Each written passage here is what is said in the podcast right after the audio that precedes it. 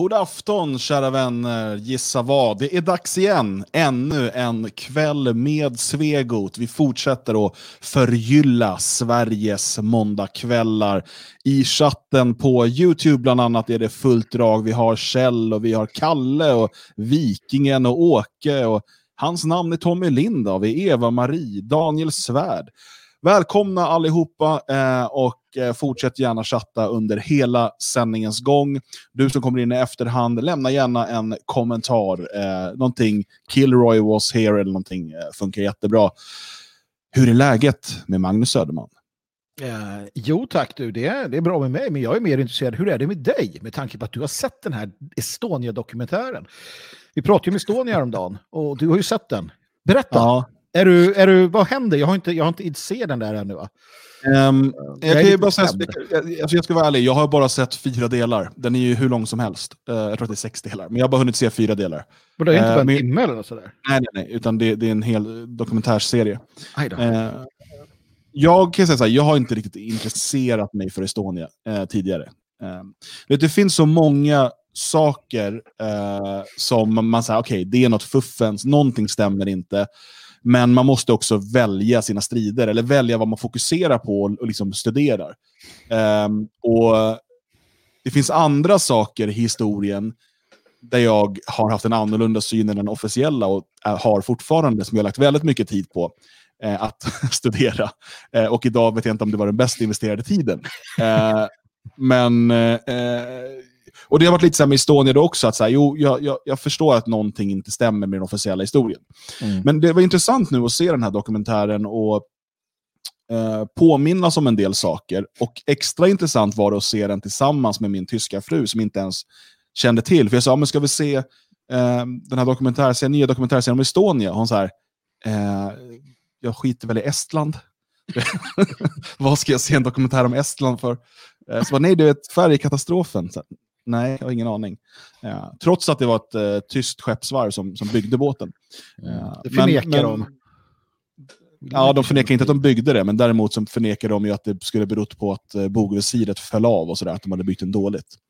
Uh, de har ju lite andra uh, teorier.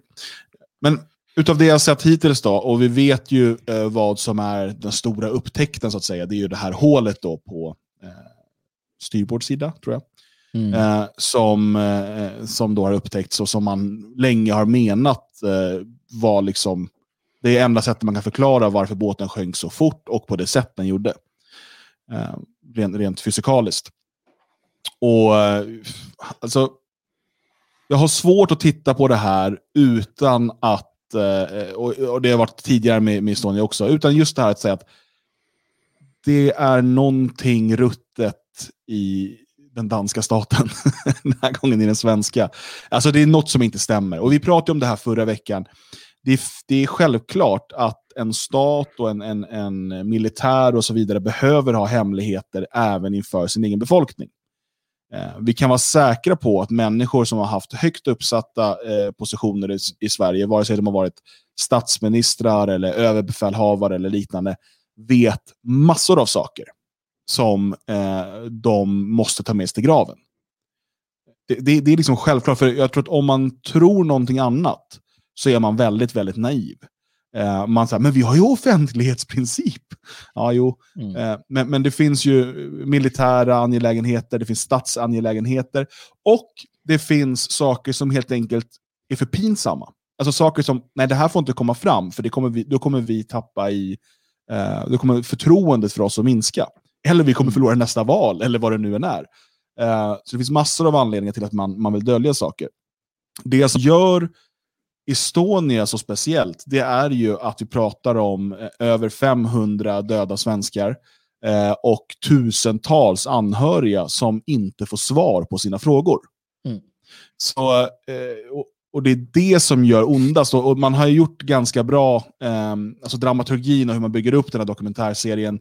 Eh, och, och, hur man får följa en del av de här anhöriga och vet, folk som har förlorat barn eller, eller partners eller sådär. Eh, och, och, det är ju liksom hjärtskärande. Eh, mm. Och, och liksom deras kamp för att få veta. Eh, och, och, jag vet inte om folk minns det här, jag tror de flesta nu kanske har sett den här dokumentären också, men man börj, påbörjade ju det här med att försöka eh, alltså gjuta in hela, hela båten i betong. Mm. Eh, för att helt stoppa möjligheter att dyka där. Och någonstans där gick det nog upp för väldigt många att ah, någonting stämmer inte. Eh, det, finns, det finns många sådana här saker som, som är tydliga indicier på att den officiella versionen stämmer inte.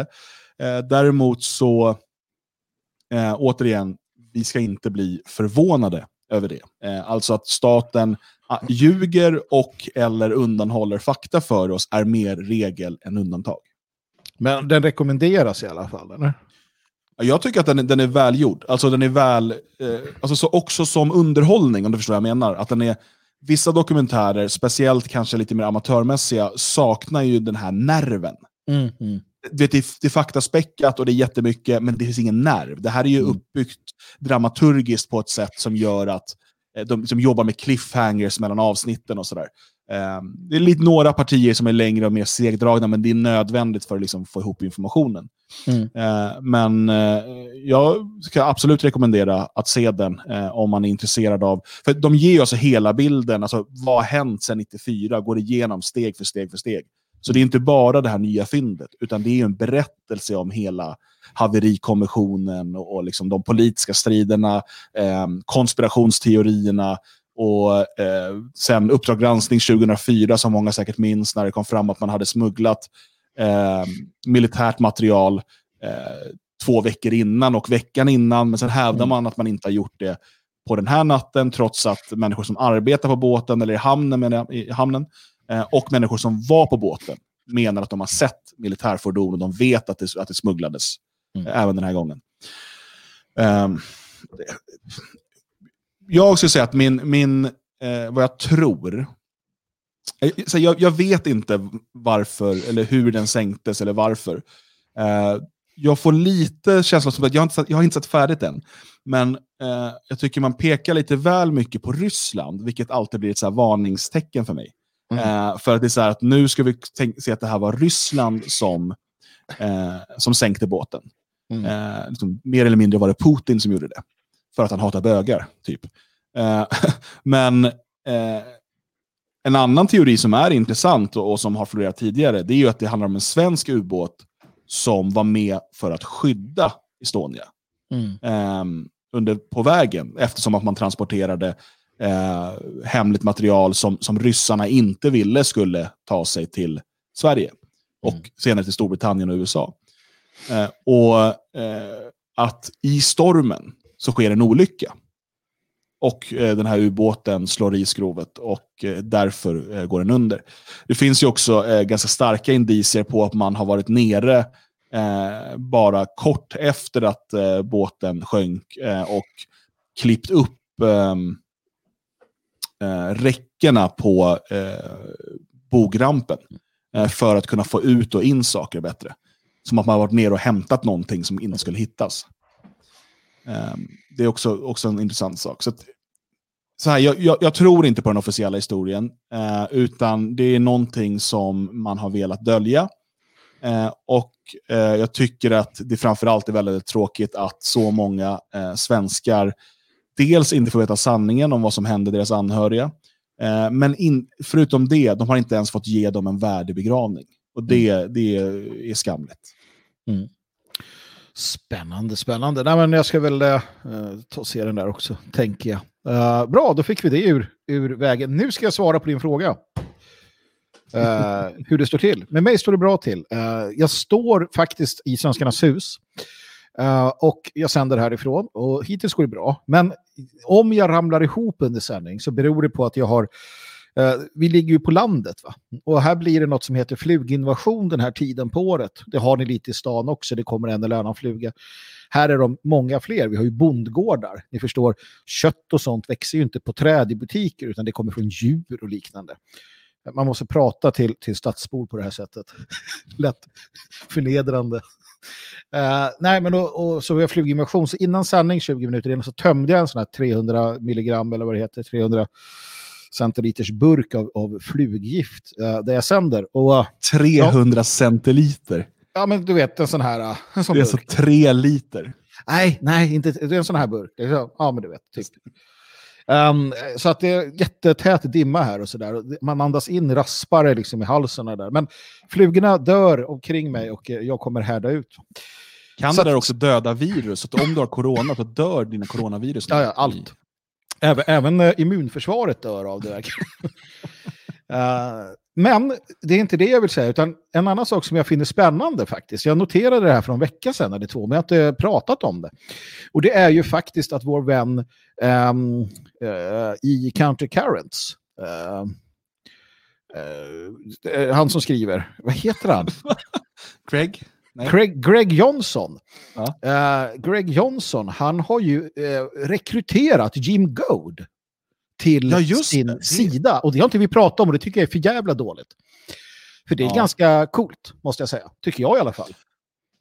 Ja, Jim Goad är ju en, en väldigt, eh, väldigt duktig stilist och eh, det är svårt att inte, eh, åtminstone dra på smilbanden när man läser hans texter. Eh, mm. och han har ju publicerat sig på det här Taki magasin under ganska lång tid. Men han var rätt trött på att de var inne och petade i och liksom, nej det här får du inte skriva, det här får du inte skriva och så vidare. Mm. Nej, men det är det. Han har ju eh. skrivit, en av hans böcker är ju Redneck Manifest och det inser man ju vad det är för kille. Um, han kallas ju för en av althögerns grundare tillsammans med Gavin McInnes.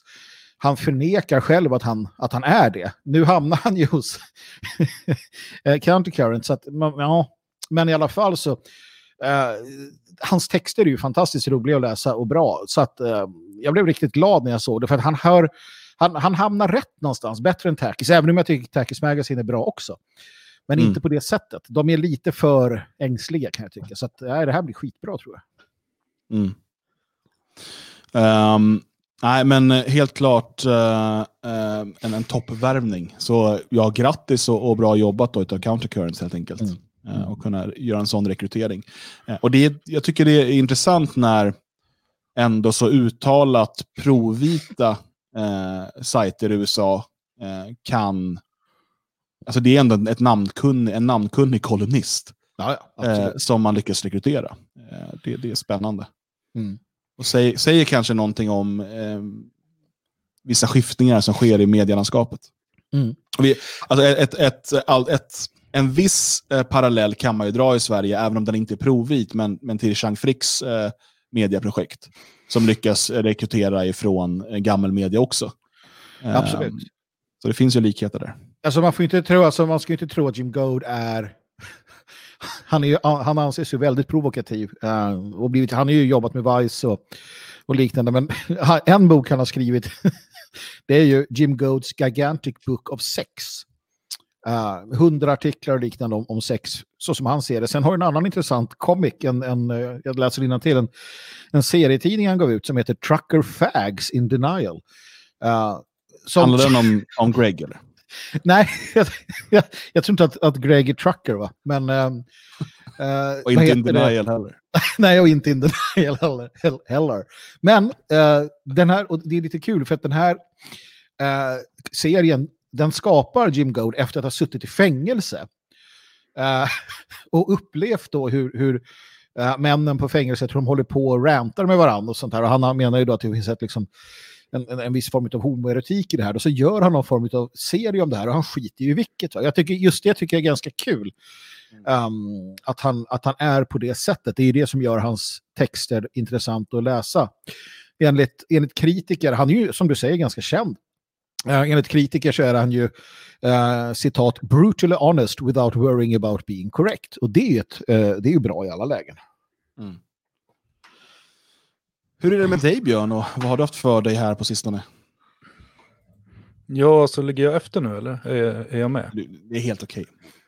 Okej, okay, för att jag, jag har tittat på er när ni har pratat och ni ser dubbade ut. Väldigt dubbade. Det, ja, det är för det kom... att vi, jag är i Tyskland just nu, här dubbar man allt. Okej, sen kanske sätter du fart på de här misstankarna om ryska bottar. men eh, nej, men det är bra med mig. Eh, jag ehm, eh, släppte en ny film under veckan. Jag spelade in den faktiskt dagen innan vi sände förra gången, men jag släppte den samma natt sen som vi sände. Sen så... Ja, det är väl det jag har gjort. Du har varit gäst på något, någon, någon, annan YouTube-kanal där. Du har varit otrogen. Just det. Uh, det skulle inte komma fram så här. Uh, Globalist-TV heter de. Okej, okay. var det George Soros tv-kanal? Jag trodde ju det. Jag tänkte fan nu, nu lossnar det. jag tackade ja omedelbart där, men det visade sig att eh, nej, de var ju emot globaliseringen. Det var väl någon, de heter väl så för att de belyser globalister. Jag, jag har inte jättekoll på den kanalen. Det är mycket sådana här um, konspirationsteorier och sånt där tror jag. Men, men sånt älskar ju du, så det måste ju ha passat perfekt. Nej, är, jag, jag, har inte sett så mycket på kanalen då, för jag har ju sett att de har den här äh, nu kommer jag inte ihåg vad han heter, men en av de här Palme-teoretikerna där som jag inte riktigt tycker om. Äh, men sen såg jag någonting annat om när de pratade om vanlig politik och då kände jag att men, de här verkar ju rätt trevliga ändå. Så jag var med där och det är nog en kanal som är värd att kika lite grann på. Äh, sen är det väl som allt man tittar på, man behöver ju inte köpa allt man hör, men det är människor som vill väl och verkar börja skapa sig en eh, bra um, plattform eller många prenumeranter och så. Alltså jag, jag, har ju ingen som, jag har heller aldrig kollat på den kanalen så jag, jag, kan inte recensera den. Men just när det gäller kanaler som ägnar sig åt konspirationsteorier eh, och så vidare så måste man ju också säga att en, en kanal som Red Eyes började ju faktiskt i den, uh, i den follan. Mm. Uh, och utvecklades till uh, en, ja, en av de viktigaste nationellt sinnade mediekanalerna och det, tog, det var ju liksom en, en förflyttning under flera års tid. Så att det, det, kan alltid vara intressant att hålla koll på. Men vad tycker du, vart ert samtal bra? Är det värt att lyssna på? Ja, ljudet är kanske lite konstigt så. Jag, jag, mitt ljud fungerade inte på datorn igår överhuvudtaget. Så jag fick filma på mobilen och så fick jag ta min sons hörlurar som spelar in med, med något hål här uppe. Så att jag fick sitta och försöka prata så här på sidan så att ljudet skulle hoppa in i hörlurarna. Uh, men um, förutom den fadäsen, och sen att jag tappade telefonen vid ett tillfälle för jag var tvungen att ha laddaren i också. Så jag sparkade till laddaren och kameran ramlade ner och man fick se att jag, här satt jag i bara kalsonger. Han klippte bort det. Nej! Det var ju... Oh. Ja, Annars han, ville jag ha tidskod på det så man kunde gå direkt till det. Ja, nej, det klipptes. Uh, så att, um, men förutom sådana små fadäser då, Eh, så tycker jag att det var ett bra resonemang. Och vi var väl ganska överens om, om um, vår syn på den svenska staten. Uh, och ja, att den inte riktigt fungerar som, um, som vi skulle önska. Mm. Ja, härligt. Jag har idag varit med om en, en, en härlig upplevelse. Mm. Uh, jag var, var och hämtade uh, grabben i skolan. Jag har ju numera körkort, jag åker och kör bil helt onödan hela tiden. Uh, bara lite kontext då så... Han bor på andra bor sidan alltså... gatan där, mm, skolan. Jag, jag, vi bor alltså um, uppe i bergen, högst upp, 550 meter över havet. Gud vad fint. Uh, ja, och uh, skolan ligger nere i en dal dit man normalt kan åka på fem minuter. Men just nu är det ett vägbygge som gör att man måste åka runt berget och genom massa byar och sådär. Uh, och det tar typ 30 minuter att komma dit. det ska bara pågå i två veckor till, så jag hoppas det stämmer. men i alla fall, då, då, åker man liksom genom en ganska mörk skog upp i berget och, och när man åkte upp där så plötsligt kommer man upp och det, det, det småregnar lite och det spricker upp. Och det blir den här vackra höstsolsfärgen som vi så väl känner till. Eh, och när jag kommer upp till toppen och så ska man ner för en backe igen, och då, då bara uppenbarar sig den mest intensiva, magiska regnbåge jag sett i hela mitt liv. Mm. Alltså det går inte att förklara. Vi har, alltså man har ju sett massa regnbågar i sitt liv, men den var så, det var så starka färger. Alltså som att den verkligen var målad. Precis så som du, när du målar den själv med liksom akvarellfärger. Uh, och det var så himla intensivt. Så jag, jag bara stannar bilen och liksom bara tittar. Och då ser jag det, som jag inte har sett förut, men som jag har sett på YouTube folk bli häpnade över. Det är en dubbelregnbåge. Runt omkring den finns en till, lite tunnare, mer vanlig regnbåge.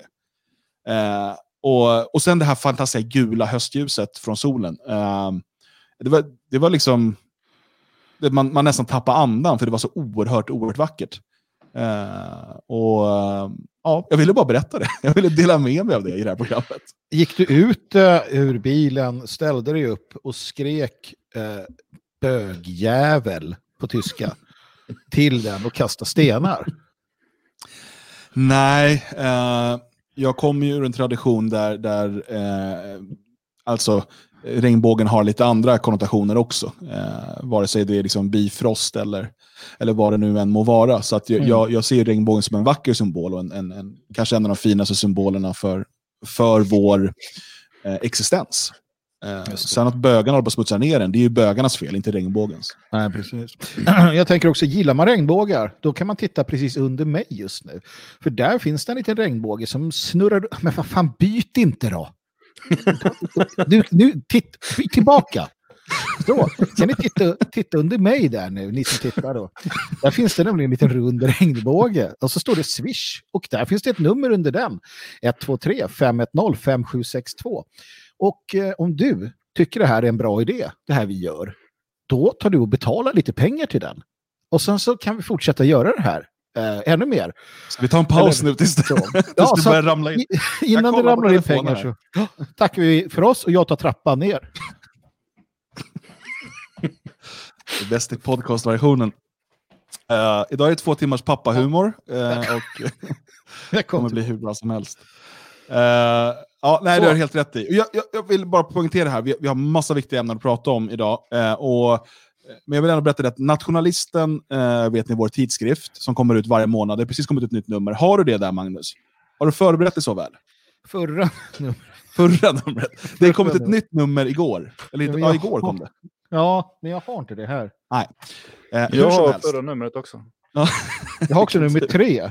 ja, det är det är ju nämligen så att idag så lanserades en kampanj eh, där du som ännu inte är prenumerant på Nationalisten kan prova tre nummer för 99 spänn. Normalt sett kostar det 69 kronor i månaden. Köper du lösnummer också 69, men då kommer det tillkommer frakt på 29 spänn. Så att du sparar minst eh, hälften eh, genom att testa det här. Så testa tre nummer, då får du nummer, tio, eller nummer 8, den här som kom nu i oktober, eh, nummer 9 som kommer i november och nummer 10 som kommer i december. Eh, och så för 99 spänn. Eh, och, och, Du kan avbryta om du vill, men om du gillar det så låt det vara kvar så blir det en vanlig prenumeration sen från och med januari nästa år. Och Då kostar det 69 kronor i månaden. Men gå in på nationalisten.se. Eh, där finns eh, en stor bild. Prova tre nummer för 99 kronor och ge Nationalisten en chans. Alltså att vi har en månatlig nationalistisk tidskrift, eh, dessutom med väldigt, väldigt duktiga skribenter eh, Äh, det, det, är någonting vi ska vara väldigt glada för och rädda om. Så att har du fortfarande inte provat här, den här tidskriften, det här är en perfekt chans. 99 spänn, tre nummer, eh, se om det är någonting för dig och om det är något du vill fortsätta eh, prenumerera på. Uh, stoppa pressarna, säger jag här. Uh, inte bekräftat än, utan att Thomas skriver om det i chatten. ACDC återförenas. Det var som fan. Det är stort, det skulle jag kunna prata hela programmet om. Uh, kul, men vi får återkomma till det för att uh, jag vet inte mer än det just nu. Däremot kan jag tipsa om något som nästan är lika bra som ACDC och det är Det fria Sverige, en förening för svenskar av svenskar. Jag är med i den, det borde du också vara, detfriasverige.se, även om du gillar annan musik än ACDC. Är det okej? Okay? Alltså, får man gilla vilken musik man vill? Ja, enligt stadgan alltså. Men kan... rent socialt kommer det inte fungera. Nej, det kommer det inte göra. Viss musik kommer inte fungera i sammanhanget. Och Klezmer. Ja. Nej, det är det. Ska du, du ska alltid blanda in sånt där, Björn. Nej, Dan, ta kontrollen. Du är ja, programledare. Okej, vi ska över till allvaret eh, och vi ska gå ner mörkt och djupt eh, redan till en början, men vi måste göra det. Eh, så att vi valde nu att lägga de första 24 minuterna på att tramsa runt. Eh, för att bara orka med det här tunga vi ska prata om. Eh, så eh, vässa öronen och eh, eh häng med nu. För att eh, vi ska prata om eh, utvecklingen i Sverige och eh, framförallt det som gäller rån, ungdomsrån, förnedringsrån och så vidare. För att allt mer tyder på att det här börjar bli det nya normala i Sverige. Eh, det är den normala vardagen för svenska ungdomar i Sverige. Eh, rädslan för att bli rånad eller till och med att man faktiskt blir rånad. Eh, vi vet sedan tidigare att det nästan uteslutande rör sig om förövare med antingen födda utomlands eller med föräldrar födda utomlands och offer som är svenskar eller som uppfattas som svenskar av förövarna. Eh, det kan vara intressant för den som vill att läsa, läsa Petra Åkessons eh, C-uppsats. Eh, det heter Kriget mot svenskarna. Mm. Där man förklarar mycket väl varför man söker upp svenska offer och, och, varför man vill råna och förnedra svenskar. Jag tror den här kom 2005. Jag vill poängtera det för att det finns den här idén om att det här med förnedringsrån och, och sådär, att det skulle vara någonting nytt. Eh, men det skrevs alltså uppsatser, C-uppsatser på ämnet redan då. Mm.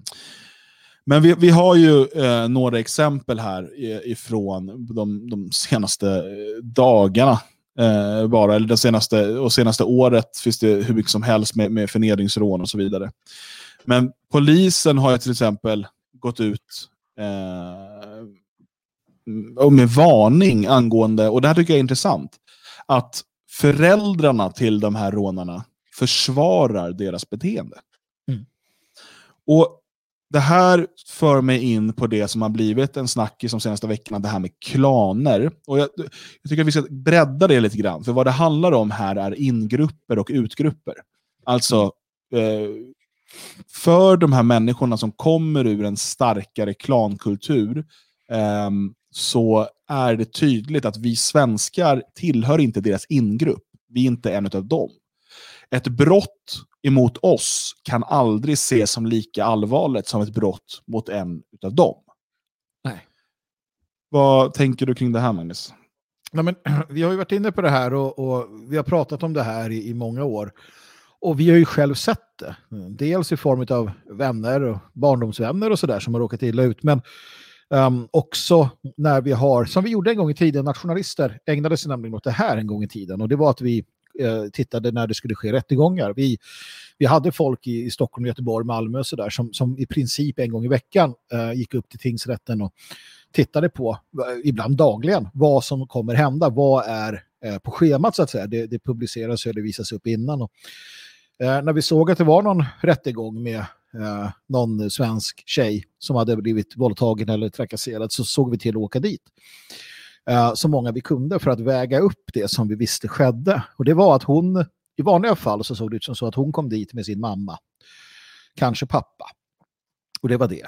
Eh, och sen satt de där ensamma mot en eh, full rättegångssal med eh, mormor och morfar och hela tjocka släkten tillhörande då den här klanen eller familjen. Och så satt förövarna och hade det bra, eh, blev ompysslade av sina släktingar. Um, och, och, jag menar, det är så svårt att förstå det här. Men när du ser en ung svensk flicka och så berättar då åklagaren uh, vad som har hänt. Och sen sitter en, en gammal mormor som liksom man själv känner, det här är en gammal kvinna. Uh, och hon sitter och fräser nästan åt den svenska flickan menar att det är en hora som, som liksom bara ska passa sig. Och den här horan har då förstört eh, sonsonens liv eller liknande. Det är sånt du hör efteråt, det du hör i samtalen. Alltså. Um, och det gjorde vi för att väga upp. Och, för, och det blev ibland slagsmål på de här tillställningarna också. För att um, de var inte vana vid att någon stod på svenskarnas sida. Och nu pratar vi 20 år sedan. Nu pratar vi 25 år sedan alltså. Uh, så att nu när då föräldrarna när polisen varnar för att föräldrarna försvarar beteendet. Ja, precis. Eh, jag hatar att ha rätt. Jag hatar att vara en profet i, i den bemärkelsen. Jag hatar att allt vi säger slår in. Men att folk inte fattar det förrän 20 år senare, eller att det inte kommer till ytan. Uh, och sen då skulden på media och liknande. De här jävla poliserna och allting. Jag, jag, men man orkar inte. Va? Men det, det, är viktigt och bra att det kommer ut, att folk förstår det nu kanske då och, och begriper vissa grundläggande saker. Eh, vi kommer in på det sen. Men eh, jag är inte förvånad, kort sagt. Mm. Björn, vad tänker du om det här? Är det vardag för svenska ungdomar nu? Ja, kanske inte överallt, men, men äh, äh, absolut. Äh, jag har inte kontakt väl på det sättet med eh, gemene ungdom nu för tiden. Eh, man har väl vuxit ifrån det. Eh, men eh, jag har ju fortfarande, jag jobbade ju förr med, med eh, nationell media vilket gjorde att jag beställde väldigt mycket domar. Eller vi, vi beställde alla ärenden som fanns och sen satt vi och gick igenom vad som var intressant att skriva om. Och man såg ju ett väldigt, väldigt tydligt mönster att, att eh, det var precis som har beskrivits här tidigare, att det var invandrare eller invandrares barn som rånade svenskar. Och jag, jag ägnar mig fortfarande åt det ibland om jag läser i Göteborgs-Posten eller liknande om mm, ungdomsrånare som har åkt fast så brukar jag beställa ut förundersökningen och det stämmer ju fortfarande alltid. Jag har aldrig någonsin sett motsatsen. Aldrig någonsin ett gäng svenskar som har drivit runt och, och rånat slumpmässigt utvalda invandrare. Och det beror inte på att svenskar har dyra jackor och att invandrare inte har det, utan man, man ser snarare tvärtom när man är ute och rör sig på stan, att invandrare går som regel runt med väldigt dyra kläder, men de blir inte rånade för det. Eh, utan det handlar om andra saker och det, det är det vi såg i den här gamla uppsatsen, att eh, för dem är det ett sätt att kriga mot svenskarna. De har någon slags bild av att de ger sig på samhället och slår uppåt när de i själva verket eh, slår väldigt hårt neråt. Därför att de som blir slagna har heller inget stöd från samhället, inget stöd från någon någonstans. Utan de blir snarare misstänkliggjorda när de kommer till vuxenvärlden och ber om hjälp och försöker förklara att jag har blivit rånad av ett gäng invandrare. Ja, men du vet inte om de var invandrare, de kanske i själva verket, eh, det, det kanske är deras föräldrar som har kommit hit och så förflyttas diskussionen till absurda saker, precis som när en polis säger att vi har problem med klankriminalitet och bara, nej men vi ska inte prata om klaner, vi ska prata om kriminella eh, släktbaserade nätverk istället. Och, eh, den här förmågan att hela tiden byta fokus till andra saker är ju det som våra barn verkligen får uppleva. Att de blir misstänkliggjorda, när de blir rånade, när de blir misshandlade, när de blir utsatta för de största kränkningarna som man kan tänka sig. Och ja, jag tror att det är tämligen vanligt i, i storstäderna. Jag tror att det förekommer även på mindre orter. Eh, så fort det blir ett invandrargäng så, så uppstår den, den här typen av eh, händelser. Så, men det är klart att på, på orter med färre invandrare så blir det ju också färre som blir utsatta för det. Mm. Det, det, som är, jag ser att man i chatten eh, påpekar, och jag håller med, det här såg vi 91 och det här såg vi säkert de som var engagerade 80 eh, också. Så fort, det, så fort det blir för många någonstans så blir det så här. Jag menar, jag är uppväxt i, i Kallhäll utanför Stockholm. Vi hade ett område som heter Söderhöjden i Jakobsberg. Det var tidigt ett sånt här område där väldigt många utlänningar samlades. Jo, men man, jag vill säga så, för du är inne på något viktigt här. Nummer är makt. Eh, och, och, jag vill bara ta exemplet då, eh, skinnskallar i Stockholm som eh, kunde se till att babbar, då, den här typen av invandrare, aldrig rörde sig i Gamla stan, för de visste att det var inte ett område där de var säkra. Eh, om vi bara tar någon typ av motexempel. Eh, för man såg till att nej, det här är svenskt område, här är vi, eh, vi vill inte ha er här. Mm. men då var det så, nummer är makt. Dels var eh, skinnskallarna många på den här tiden, dels var babbarna ganska få. Eh, de ja. kunde inte hävda sig. I dagsläget skulle det inte gå att göra den här typen av eh, aktioner i, i Gamla stan. Nej, nej, nej, nej. nej. Nej, verkligen inte, verkligen inte. De hade ju sitt, de hade ju Kungsträdgården, där, där passade vi oss för att gå. Uh, för att där var det kickerkäng och sådär, det var ju jobbigt. Nej, men så är det. Men, men det är nytt, eller det är gammalt, men något som ändå är nytt, som är nytt och nytt, jag, det är så svårt att veta det är tio år sedan. Uh, jag, jag kommer inte ihåg när det var jag läste om de här första majblommorna som blev rådande. Kommer du ihåg det? När man började läsa så här, vad fan, någon, någon unge på 8-9 år som stod och sålde majblomman blev rånad. Det vet jag, det var en sån här uh, ytterligare magsop på någon annan. Så vad fan. Uh, för att, att de gav sig på tonåringar och sådär, det har vi ju vetat om. Och man har ju själv varit utsatt helt enkelt. Men, men då, och det är någonting som nu börjar bli, för att, att att råna och förnedra svenska ungdomar, det har varit det nya normalet ett bra tag, måste jag säga. Ungdomarna lär sig det tidigt. Men däremot att barnen nu, eh, och då pratar vi 8, 9, 10, 11, 12-åringar, blir rånade, knivrånade, pistolrånade som i Nacka.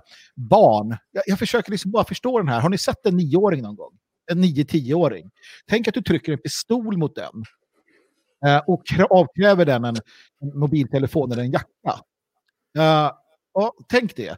Och då tänker du kanske att nej, men det händer i Rio de Janeiro eller någonting, eller någon favela där. Va? Men det gör det inte, det händer i, i Sverige, det händer i Nacka, vi har knivrånet i Göteborg. Uh, tänk dig en nioåring, om du har en nioåring hemma, gå och titta på din nioåring som ligger där i sängen, eh, förhoppningsvis sover du, och tänk att någon tar en kniv och trycker mot hans eller hennes hals. Ska en nioåring vara med om det här? Alltså, där är vi idag. Där är och det, det, är ingenting som döljs nu. Det står i tidningar och liknande. Och problematiken är ju fortfarande det att de flesta någonstans känner att ja, nej men så länge det inte är min nioåring så får det vara så här. Va? Och det är ju helt oförståeligt varför man inte engagerar sig på allt sätt man kan med alla resurser man har i detta. Men det är väl mänsklig psykologi. Men jag tänker också att det positiva är väl att, att eh, någonstans så rinner det över. Och jag tror att ger man sig på folks avkommor och liknande, när det börjar bli den här nivån, då, då börjar det, alltså snöbullen börjar rulla nu på ett sätt som den kanske har gjort tidigare. Fast samtidigt, hur många svenska män finns det kvar som är redo att faktiskt göra någonting? Alltså, hur förbannade de än blir.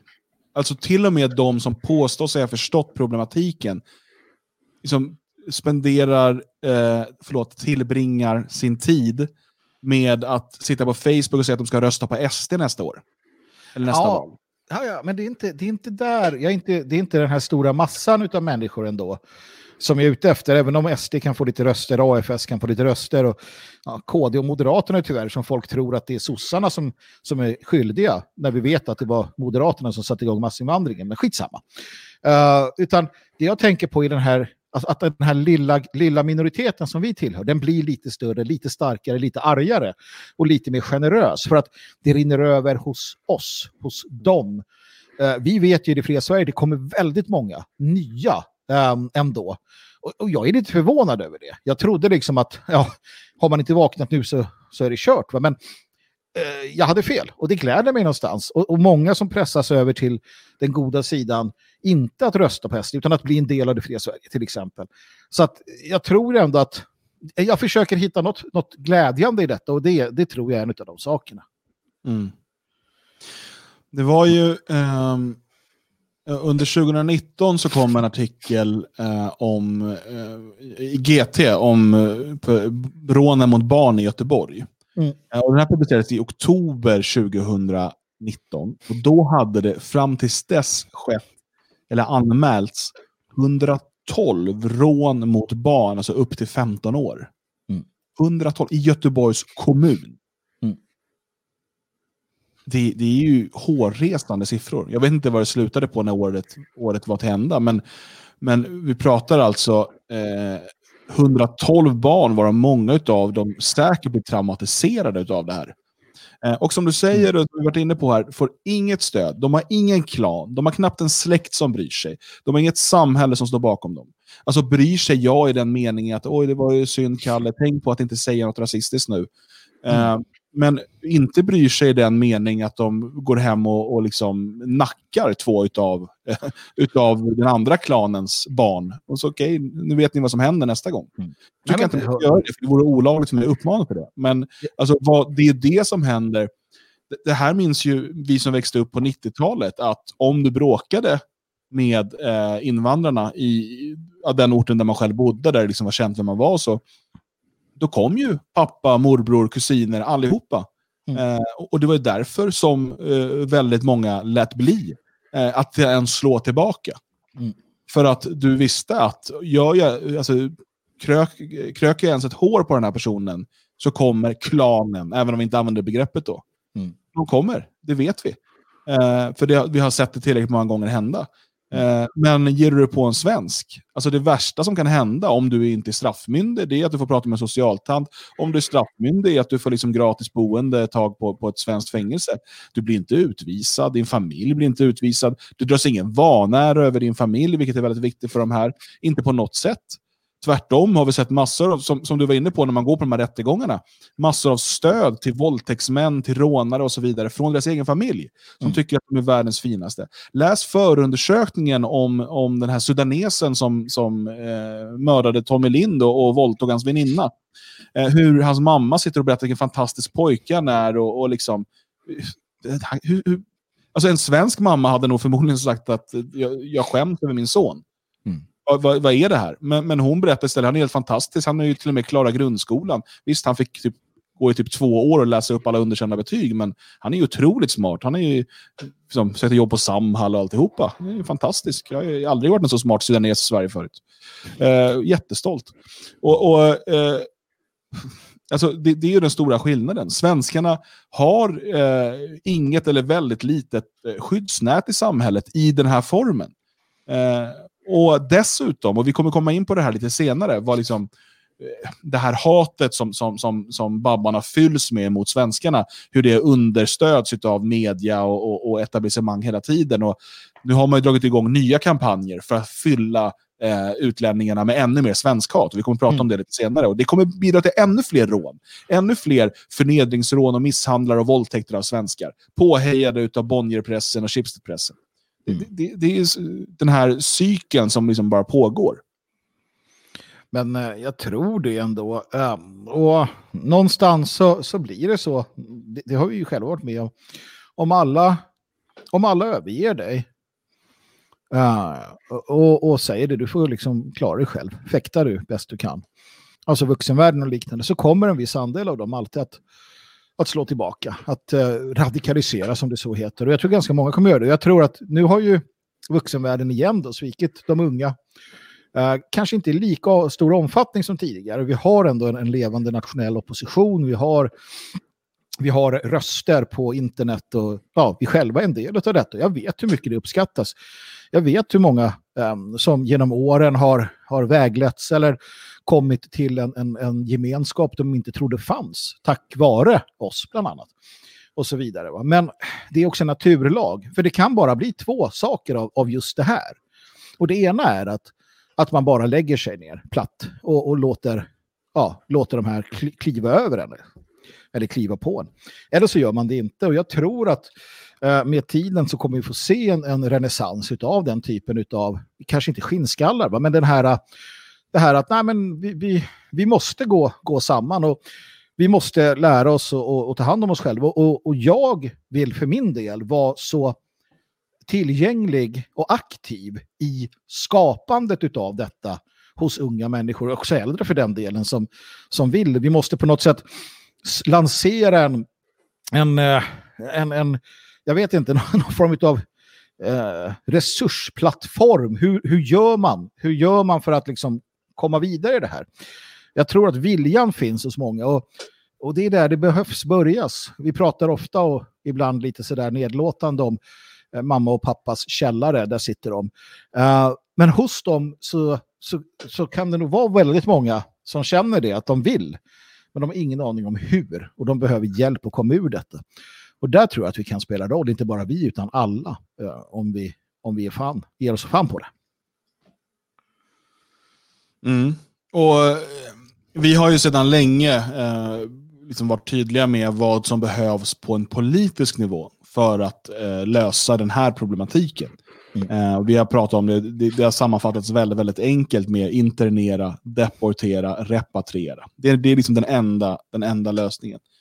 Internera dem eh, som eh, är asylsökande och som liksom har kommit till Sverige på, på sistone och fortfarande inte Eh, fått eh, uppehållstillstånd och eh, sedan eh, deportera dem. Och sen eh, påbörja repatrieringen av alla människor som inte hör hemma i Sverige. Eh, och, och, Det är faktiskt så, så enkelt det är, eh, även om det, alltså, det, är, det är svårt i praktiken såklart. Alltså, det är inte enkelt. Eh, vi pratar om, om åtminstone en och en halv miljon människor som, som behöver repatrieras. Men eh, det är enkla steg som behövs tas. Mm. Och, och Det här är väldigt, väldigt viktigt, för allt annat allt annat är verkligen eh, liksom bara blått damm i våra ögon. Eh, det, det, det, är helt eh, meningslöst. Alla de här pratar om integrationsåtgärder eller språkkrav eller slöjförbud eller vad, vad det nu är man hittar på. Eh, så eh, är det, det är saker som mycket väl kan påverka på marginalen men det kommer inte att lösa problemet. Det enda sättet är internera, deportera, repatriera. Men det är ju den politiska lösningen. Och vi är så långt ifrån politisk makt idag. Och vi är ännu längre bort än vi tror. Vi ska prata om det senare i programmet. Vi ska prata om den svenska djupa staten. För det, här, det, det är mer komplicerat än vad man kanske vill tro. Man tror att det handlar om att vinna ett val och sen kan man göra vad man vill. Eh, vi kommer till det sen. Men det, är ju, det handlar om den politiska lösningen. Vi är väldigt långt ifrån politisk makt idag. 99,5 procent av svenskarna röstar på partier som inte vill genomföra det här. Det, eller av de som går och röstar. Eh, så det är där vi är idag, tyvärr. Eh, så vi behöver då titta på vad kan vi som svenskar göra utanför politiken? Vi kan ju inte stå och vänta på, det är ju det här felet som många gör, man sitter och väntar på politisk makt. Alltså att vi, just det här att man då ska gå och rösta var fjärde år och bedriva valkampanj och så vidare, eh, tills man får politisk makt och då kan man förändra samhället. Sanningen är ju att vi behöver förändra samhället, eller åtminstone skapa eh, möjligheter för oss i samhället att leva ett så tryggt, värdigt och svenskt liv som möjligt i den här kaotiska omvärlden. Um, och vad är det som behövs göras då? Jag menar, jag menar att där finns det en ny treklang att hitta. Precis som vi har internera, deportera, repatriera för politiken. Så pratar vi om vad svenskarna kan göra är att segregera, organisera, revoltera. I den ordningen. Alltså, segregera er från, alltså flytta från eh, de här invandrartäta områdena så fort det bara går. Eh, säger du att det inte går, så ju lägg, ditt, lägg din tid på att hitta sätt att göra det. Så att dina barn kan växa upp på, ett, på en eh, bättre plats. Elgarås är en sån plats eh, där svenskar nu samlas genom att segregera sig från övriga samhället. Det handlar inte bara om att segregera sig från, från invandrarna, utan från det oförstående svenskfientliga samhället. Eh, och, och, och göra någonting annat. Organisera. För att sen när man segregerar sig ut från detta så behöver man organisera sig på orten, bygga de här, den här gemenskapen, bygga alternativa strukturer, precis som vi gör i det fria Sverige. Och vare sig du gör det inom eller utanför det fria Sverige så kan du se på det och hämta inspiration därifrån. Hur vi gör för att skapa eh, samlingsplatser, hur vi gör för att eh, starta företag och liksom bygga de här nätverken eh, där vi etablerar oss. Och revoltera, revoltera genom ditt sätt att leva, genom att inte vara, eh, liksom vara eh, en del av eh, den här tiden, utan att gå emot, gå emot den, stå upp för eh, eviga värden, traditioner och eh, svenska normer, inte den, den här värdegrunden och så vidare. Alltså revoltera genom att vara allt det som de inte vill att du ska vara. Genom att vara eh, stolt och trygg och stark, genom att inte ha några problem med traditionella könsroller, genom att eh, bilda familj och uppfostra dina barn till goda svenskar, genom att gifta dig, genom att vara eh, flitig, genom att arbeta hårt. Alla de här sakerna som, som man ser ner på, de här värdena som faktiskt har byggt vårt folk. Det är att, att, att leva efter dem är att revoltera mot det moderna samhället. Så segregera, organisera, revoltera. Det är vad vi kan göra som svenskar idag. Mm. Ja, precis. Och, och, där måste man också bara inse enkla faktum. Det, det ena är att eh, systemet, och det måste man nog inse innan, systemet har, har själv kapitulerat. De har gjort det i förorterna sedan länge, men jag läser eh, nu att i eh, Linköping så har det varit så mycket rån, vi var inne på det, att eh, kommunen ska gå upp i stabsläge. Det här fantastiskt intressanta begreppet att man går upp i stabsläge. Alla alla resurser i kommunen ska, komma till, ska, ska sam, samlas nu för att man ska komma till rätta med de många ungdomsrånen som har inträffat. Alltså de ska träffas lite oftare eller någonting. Jag vet inte vad det, in, vad det, vad det går ut på. Man ska ha lite extra ögon på någonting och sådär. Uh, och, och, vi hade en... en uh, Alltså det, det, handlar om att de har kapitulerat, de kan inte göra någonting, de vet inte vad de ska göra. Vi, vi publicerade också idag på nationalisten.se om Kärna Ängar. Ni vet, vi var inne på det här stället, eh, vi var inne på det här där de hade rånat glassbilar och eh, vad det nu var för någonting. Um, och det bor ju väldigt mycket somalier där, om jag inte missminner mig. Uh, och där har man, och det, jag, jag blev så full i skratt. Jag vet inte om ni blev det. Men när jag läste att de alltså har placerat ett studentboende, framförallt då för, för utländska studenter, i Kärna Ängar. Alltså, de tror verkligen på det här. Alltså, de, de eh, Tunabyggen och, och liksom de ansvariga, de tror verkligen att äh, men vi tar utländska studenter och så sätter vi dem i Kärna Ängar. Och det här kommer bli skitbra.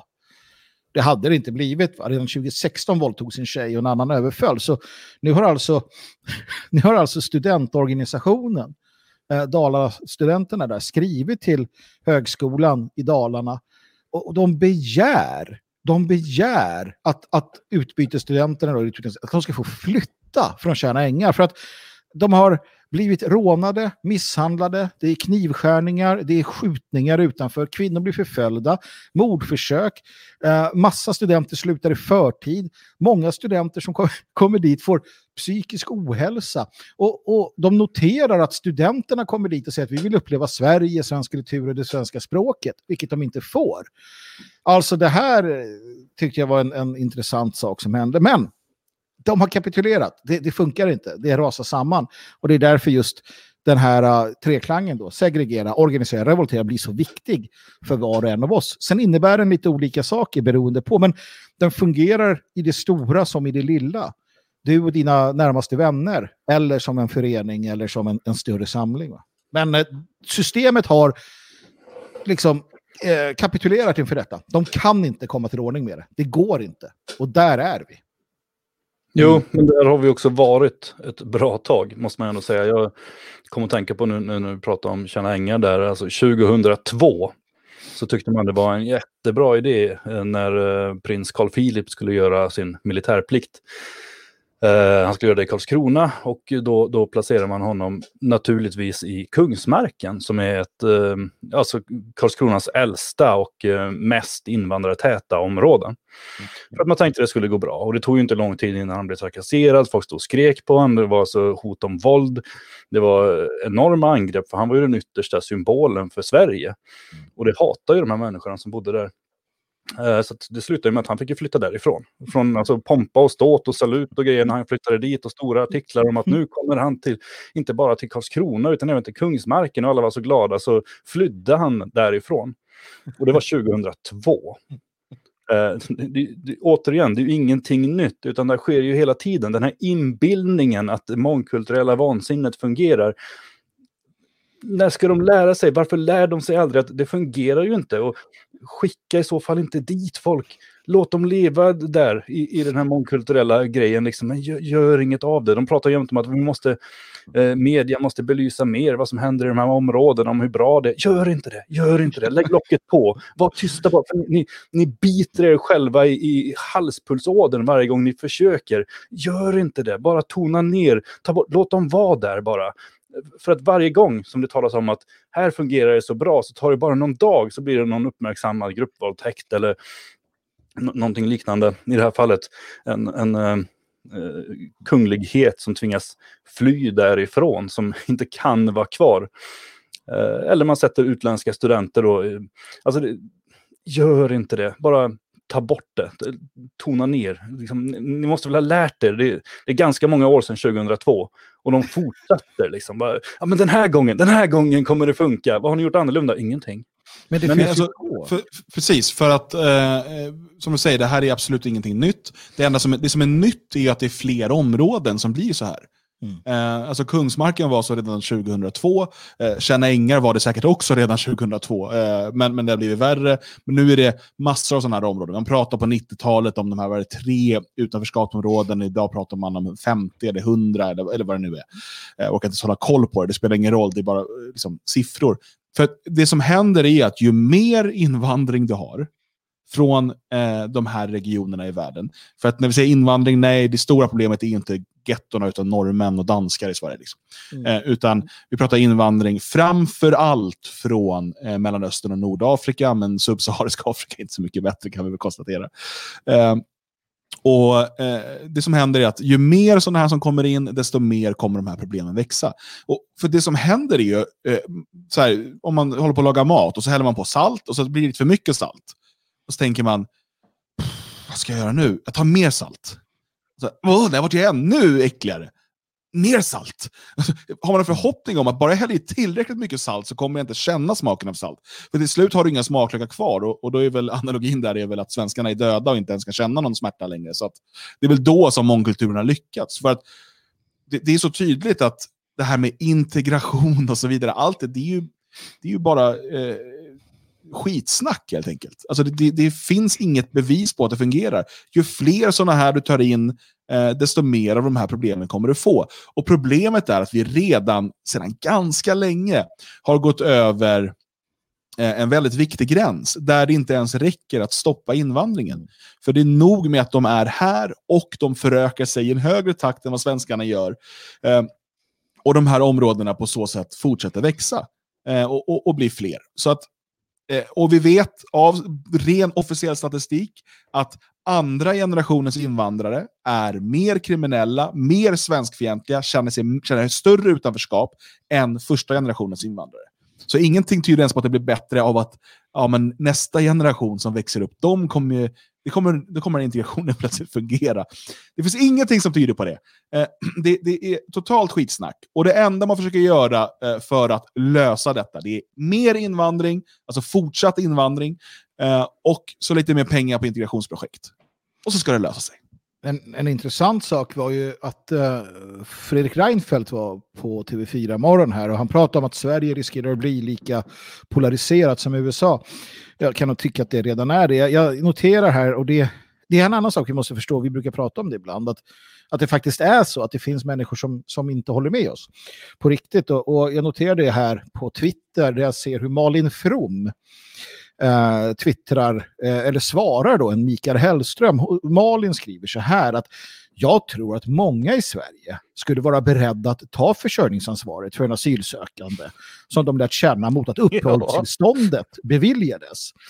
Uh, och går man in här då så tittar man då på vad Mikael Hellström svarar. Det tror jag med. Svenska folkets stöd för flyktingmottagningen skulle bli tydligare. Sen hänvisar han till Kanada där och en artikel där på Grön opinion där, privat, där man skriver att privat sponsring uh, av flyktingar kan förbättra integrationen. De här människorna tror det på fullaste mm. allvar. Uh, och inte nog med Får jag bara säga, vänta, Magnus, bara kort. Mm. Eh, ett, ett, socialt experiment. Det finns grupper på Facebook eh, för typ sossar och sånt, där de sitter och diskuterar med varandra. Jag gick med i en sån. Gör det du också om du vill bara se. Det, det är ett mörker. Det är ett mörker utan dess like. Där sitter så många svenskar och hyllar Stefan Löfven eh, och eh, skriver om hur fantastiskt det är med invandring och hur bra det kommer fungera bara vi inte tar bort eh, arbetsgivaravgiften eller vad det nu är. Eh, och Det är så otroligt. Alltså det här är människor, svenskar, etniska svenskar, som eh, de är inte ens värda vårt förakt. Mm. Alltså, de är, inte, de är inte ens värda...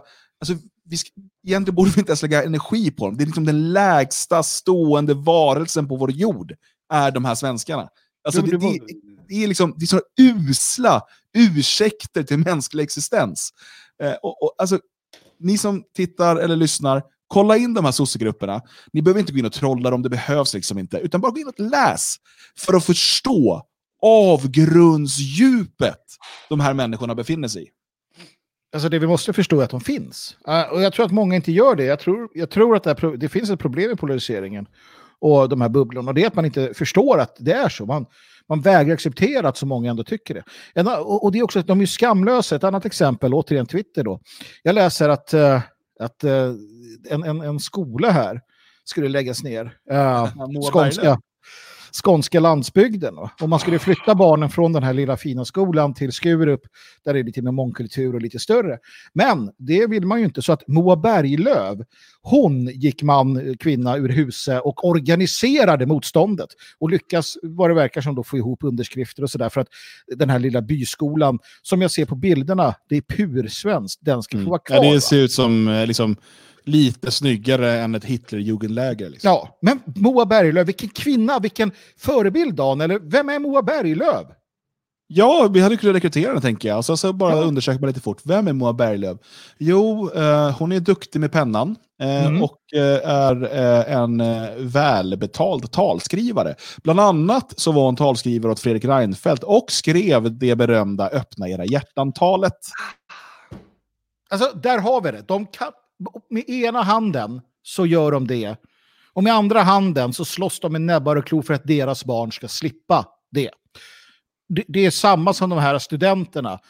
Uh, studentförbundet i, i uh, Dalarna, eller de här studenterna, mm. de lär sig ju woke, de lär sig ju normkritik, de pratar ju om öppna gränser, de vill ha allt detta, men inte just där de bor, då vill de bo i ett område som inte är så fattigt. Va? Och de det är ett dubbeltänk, 1984 återigen, på riktigt. Och det är det som är så skrämmande. Att de kan å ena sidan och å andra sidan. Uh, och det där kommer vi inte runt. Och därför, och, och, det är därför det är viktigt att förstå detta, vi ska strunta i det. Vi ska strunta i dem. Det är därför vi pratar om det här. För att ni ska förstå att så här illa är det. Lägg ingen energi på de här. Lägg energi på segregera, organisera, revoltera. Inte på att förmå gamla sossar att, att ändra sig. Va? De får komma om de kommer. Mm. Ja, fast det är ändå ett bra sätt om man nu vill bosätta sig någonstans där det finns mycket svenskar och, och lite invandrare. Och då är det ju en bra idé kanske att titta på var bor de här hödarpolitikerna? Ja. Var bor de som står bakom den här politiken? För det är en ganska bra ledtråd faktiskt till, till att hitta rätt. Eh, sen kan man ju ha otur, till exempel. Man vet ju inte allting som händer. Till exempel eh, Reinfeldt, han bodde ju, det var ju helt svenskt där han bodde. Eh, veckan innan han flyttade därifrån så startade en flyktingförläggning. Men där visste han ju att det var inte så att han bara sprang och köpte en, en annan bostad, utan eh, det var ju snarare att han visste om det sedan länge. Och så, kanske till och med meddelat att nu flyttar jag så att det är väl klart att vi ska ha en, en flyktingförläggning här, för nu, nu drabbar det inte mig längre. Mm. Men, men där de finns, där, där finns det väldigt få invandrare. Mm. mm. Fast då får man ju stå ut med en massa trötta sossar istället. Alltså det jag vet inte vad som är värst helt Jag tar nästan Babbarna. Alltså. jag gör ju det, men för barnen så, så är det ja. väl med sossebarn, för de kan ju bli annorlunda. Mm. Mm. Nej, men det är därför som, som vi behöver eh, koncentrera oss i olika regioner och orter, eh, faktiskt. Mm. Eh, så, så gott det går. Alltså segregera oss. Ja. Eh, det handlar inte bara om liksom, etnisk segregering. Eh, det kan vi inte helt styra över än. Men vi kan segregera oss från de här människorna. Och, och, göra vad vi kan för att segregera oss. Alltså inte handla av dem, utan handla av våra egna. Är det något som behövs, så se till att någon av oss startar en sån firma om de har den kunskapen och så handlar vi från den personen. Bara som exempel, är du en sån som handlar träningsprodukter, alltså protein och så vidare, handla alltid av Jotunheim Nutrition. Det är självklart. Det är ett sätt att segregera sig. Varför ska du gå och stödja eh, några andra tillverkare som, som eh, med största sannolikhet inte är nationalister? Jotunheim Nutrition vet du är, eh, eh, drivs av nationalister. Det, det, är liksom väldigt, väldigt enkelt. Och det är ett sätt att segregera sig. Alltså det, det, är det här jag pratar om, att vi måste aktivt ta de här stegen för att dels inte göda besten eh, och dels skapa en, en trygg och bra framtid för våra barn. Så är det ju. Men där kommer ju en annan aspekt av det hela och det, det, får vi inte, vi får inte fly från det ansvaret. Och det handlar om att vara ärliga. Uh, jag vet att vi hade den diskussionen någon gång för länge sedan och det har varit ett jävla liv på folk. Jag tror folk har skärpt till sig. Men vi sa åt, vi sa åt uh, våra unga kvinnor och äldre för den delen att uh, ni får börja tänka er för. Ni får tänka er för hur ni klär er. Ni får tänka er för när ni är ute. Ni får tänka er för hur ni beter er. Och då blev svaret, ni ska inte behöva göra det. Massa unga, typ liberalnationella tjejer. Jag ska kunna gå hur fan jag vill. Ja, det ska du. Jag kan hålla med om det. Men vakna upp och, och känn doften av kaffet och förstå att vi lever i en annan tid, i en annan värld. Uh, och om du klär dig och beter dig på ett visst sätt så ligger du jävligt illa till i vissa sammanhang. Punkt slut, så är det. Alltså sluta med det. Jo, men alltså, för, för, där är inne på det, för att det finns det här med att uh, ja, men man ska kunna göra det. Man ska kunna göra en massa saker, men allt har konsekvenser. Mm. Och du måste alltid räkna in de konsekvenserna. Det, det är som att du liksom får, får jobb någonstans och sen så bara, jag ska kunna sova hur länge jag vill. Ja, mm. du kan sova hur länge du vill, gör det, men du kommer få konsekvenser. Du kommer ja. bli av med jobbet. Mm. Eh, och så här, men jag ska kunna gå i kort, kort kjol genom Rinkeby mitt i natten ja, du ska kunna det och du kan prova, men du får ta konsekvenserna. Mm. Alltså så enkelt är det. Precis. Och, och, det är här också vi måste, kunna, vi måste våga säga det till våra barn och barnbarn och systrar och bröder och allt vad det kan vara. Håll dig till dina egna. Varenda gång jag läser, i princip, alltså om vi inte pratar om överfallsvåldtäkter eller liknande utomhus, varenda gång en svensk drabbas, varenda gång, så är det för att hon eller han hamnar i en situation bland utlänningarna eh, som de har hamnat i. Eh, för att man har någon kompis eller man har ditten eller datten eller vad det än kan vara. Vi hade ju de här, eh, någon tjej som gick hem till fem utlänningar på en, en flyktingförläggning och blev våldtagen. Ja, alltså Ja. Um, Vilket svek ifrån hennes far, ifrån ja, samhället, oh ja, som inte, oh ja, som inte oh har lärt henne eh, att hon absolut inte ska göra det.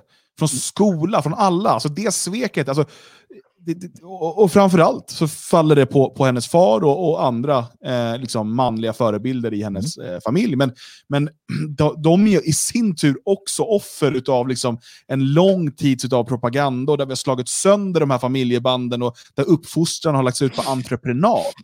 Mm. Eh, och, och dessutom är alla livrädda för liksom sin sociala status. Och, Nej, men det kan jag inte säga och det, så går det inte att göra för att tänk om grannen, vad ska grannen säga då? Och så vidare. Mm. Nej, men där har vi det. Och, och, det är här vi måste säga till våra söner och våra döttrar. Segregera.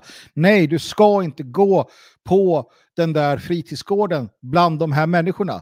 Nej, du ska inte göra ditten och datten. Nej, du ska gå till andra sidan gatan. Du ska inte hamna i de här situationerna. Um, det är en lika stor del som att du ska gå och träna och lära dig kampsport och vad som helst. Du ska inte hamna där när, det är, när du kan välja, när du kan hålla dig undan. Vi lever i en helt annan tid än, än vad vi gjorde förr i världen. Uh, och jag menar, det var illa nog när en annan var ung och, och ställde till det för sig. Men här handlar det om att, jag menar, inte vet jag, gasellmamman, hon, hon säger till sina gasellbarn att liksom vara vaksam, vara på språng, vara beredd. Annars dör du.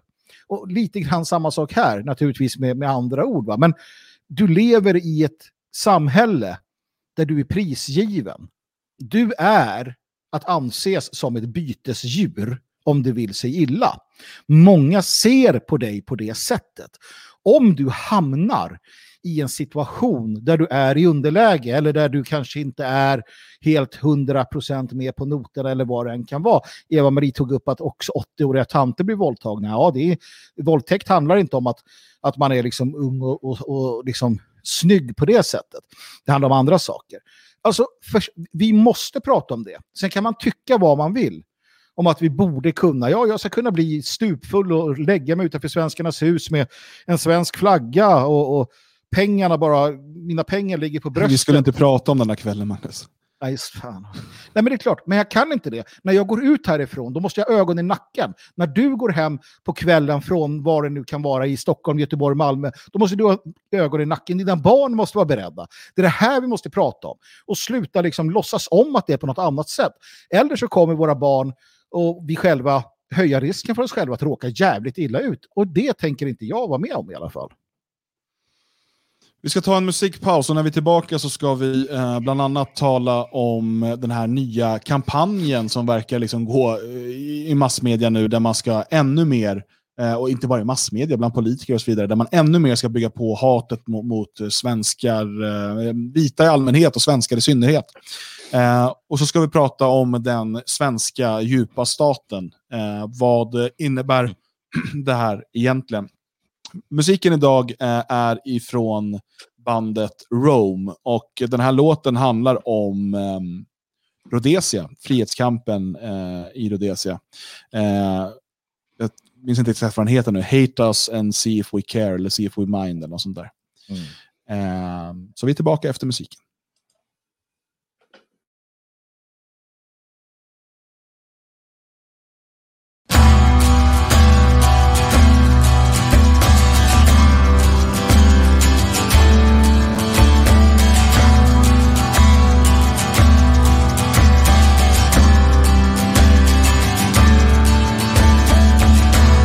Could never have won this. We were fighting lions. Now we all but conquered fate. So hate us and see if we mind.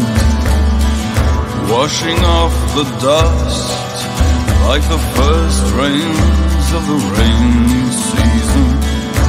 And encircling rage and reason we postponed our grieving, but the rains never seem to come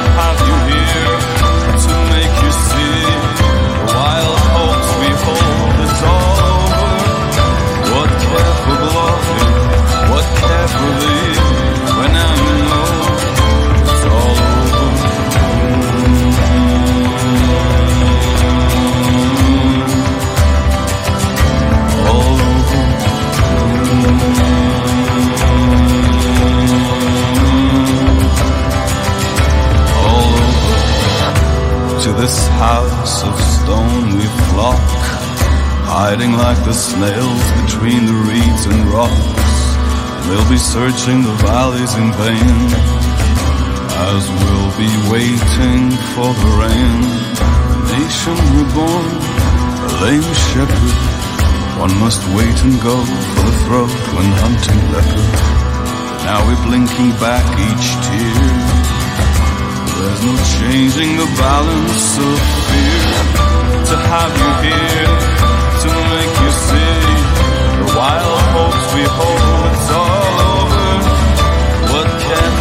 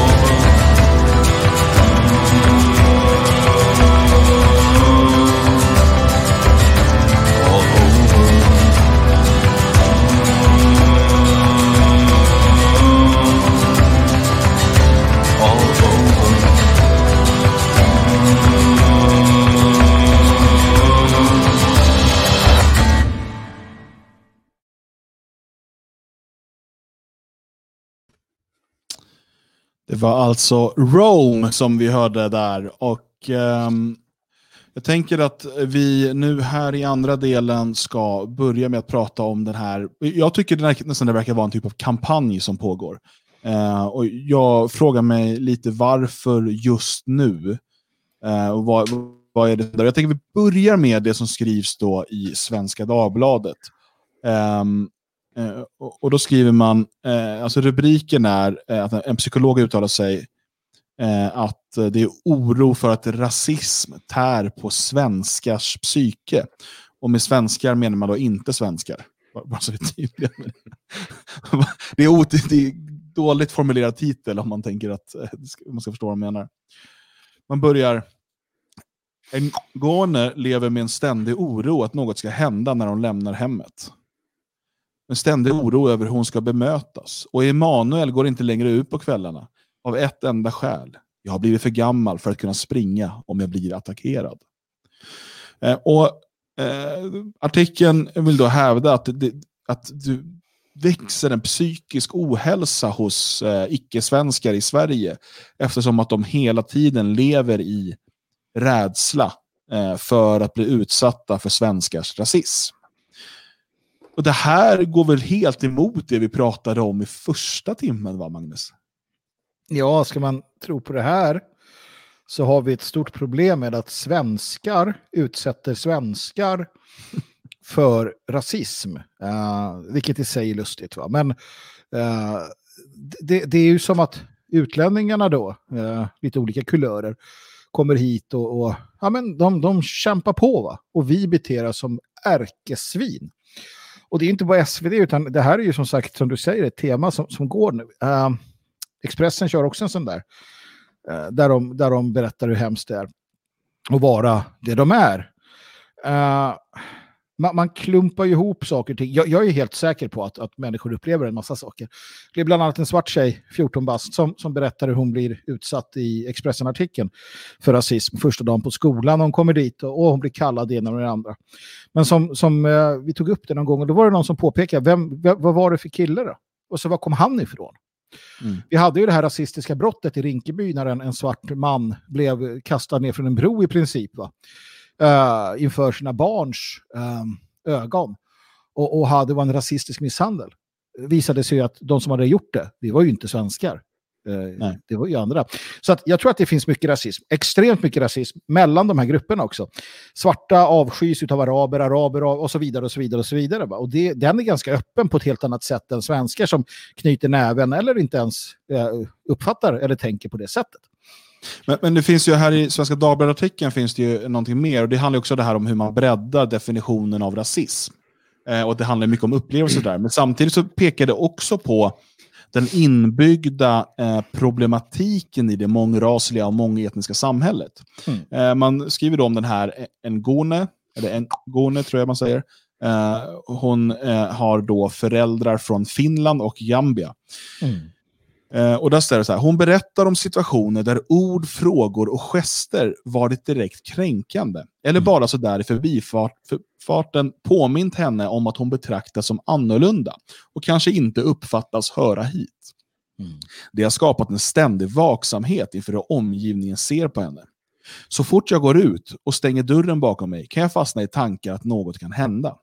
Särskilt jobbigt blir det i situationer där de förväntas vara trevlig, artig eller professionell. På arbetsintervjun eller middag med bekanta kan det plötsligt komma en fördomsfull fråga om Afrika och, eller afrikaner. På krogen fälls kommentarer om hennes spännande utseende. Och när hon kommer in i ett nytt sammanhang där alla är vita kan det bli tyst. Väldigt tyst. Okej, okay, för det första, gå in i ett rum med svenskar, det är alltid tyst. det, det, är liksom, det har inte med att det är svart att göra. Det handlar om att vi tycker inte om att prata. Vi sitter, i bästa fall säger vi sen är det bra. men men okej. Okay. Men, men det hon säger här, att hon alltid får känslan av att hon inte passar in. Mm. Men, och vet du vad enda lösningen på det är, förutom internera, deportera, repatriera? Det är ju att avskaffa majoritetsbefolkningen. Mm. Nej, men, för, men sen är det också så här orimliga saker. Uh, måste jag säga ändå. Alltså först och främst, jag kan förstå någon gång 70, eller ja, vad hette han då, den här Bodin, eller vad han hette, den första svarta i Sverige på 1700-talet, 1600-talet. Jag kan förstå att folk så här, wow, vad är detta liksom? Och så här vill de känna och så där. Men det har inte varit så intressant, alltså att det finns svarta i Sverige har inte varit så intressant på liksom 20 år. Det är en ganska vardaglig syn. Men när hon säger så här, en Garne, uh, det är så orimligt. Fem sekunder utan att någon säger hej kan i min värld innebära jättemycket. Det kickar igång direkt. Ja men för fan, då får du ju, du får ju hantera det där själv. Men precis, men, men det hon är här, det är att hon har fått lära sig hela sitt liv Ja. Att hon som rasifierad är liksom diskriminerad och utsatt. Och det här fortsätter hela tiden i media. Eh, svenskar är rasister. Eh, allt, alltså de går, och det, det, är ju det här som då, man går då på helspänn eh, och, och, tolkar, för, tolkar allting eh, som att det är fientligt. Som att då om någon frågar till exempel, det, det här är det klassiska så här, och folk frågar var jag kommer ifrån, att det är rasism. Mm. Jag kommer från Sverige precis som du. och, och sen, eh, eller att folk då säger någonting om, eh, kanske frågar någonting om afrohår, eller att man frågar någonting om Afrika, eller liksom, vad brukar ni äta för mat hemma? Du vet sådana här saker som egentligen är ett sätt för svenskar att försöka vara trevliga.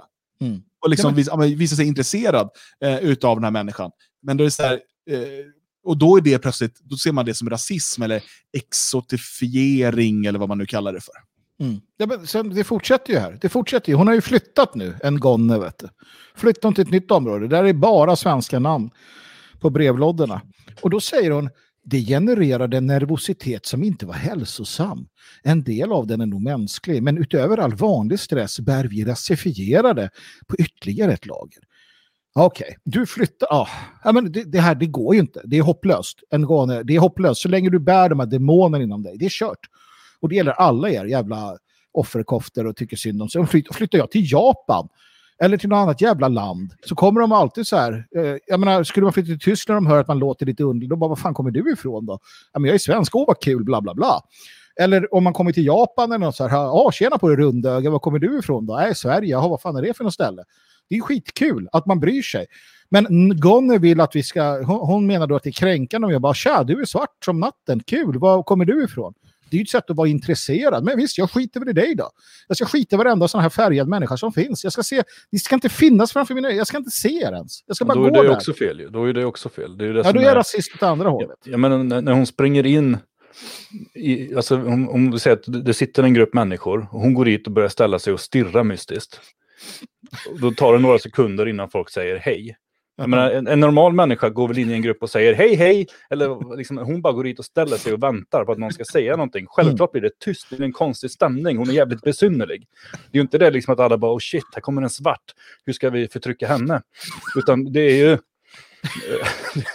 den stora frågan är ju liksom, vad, vad, vad håller hon på med? Står hon bara där?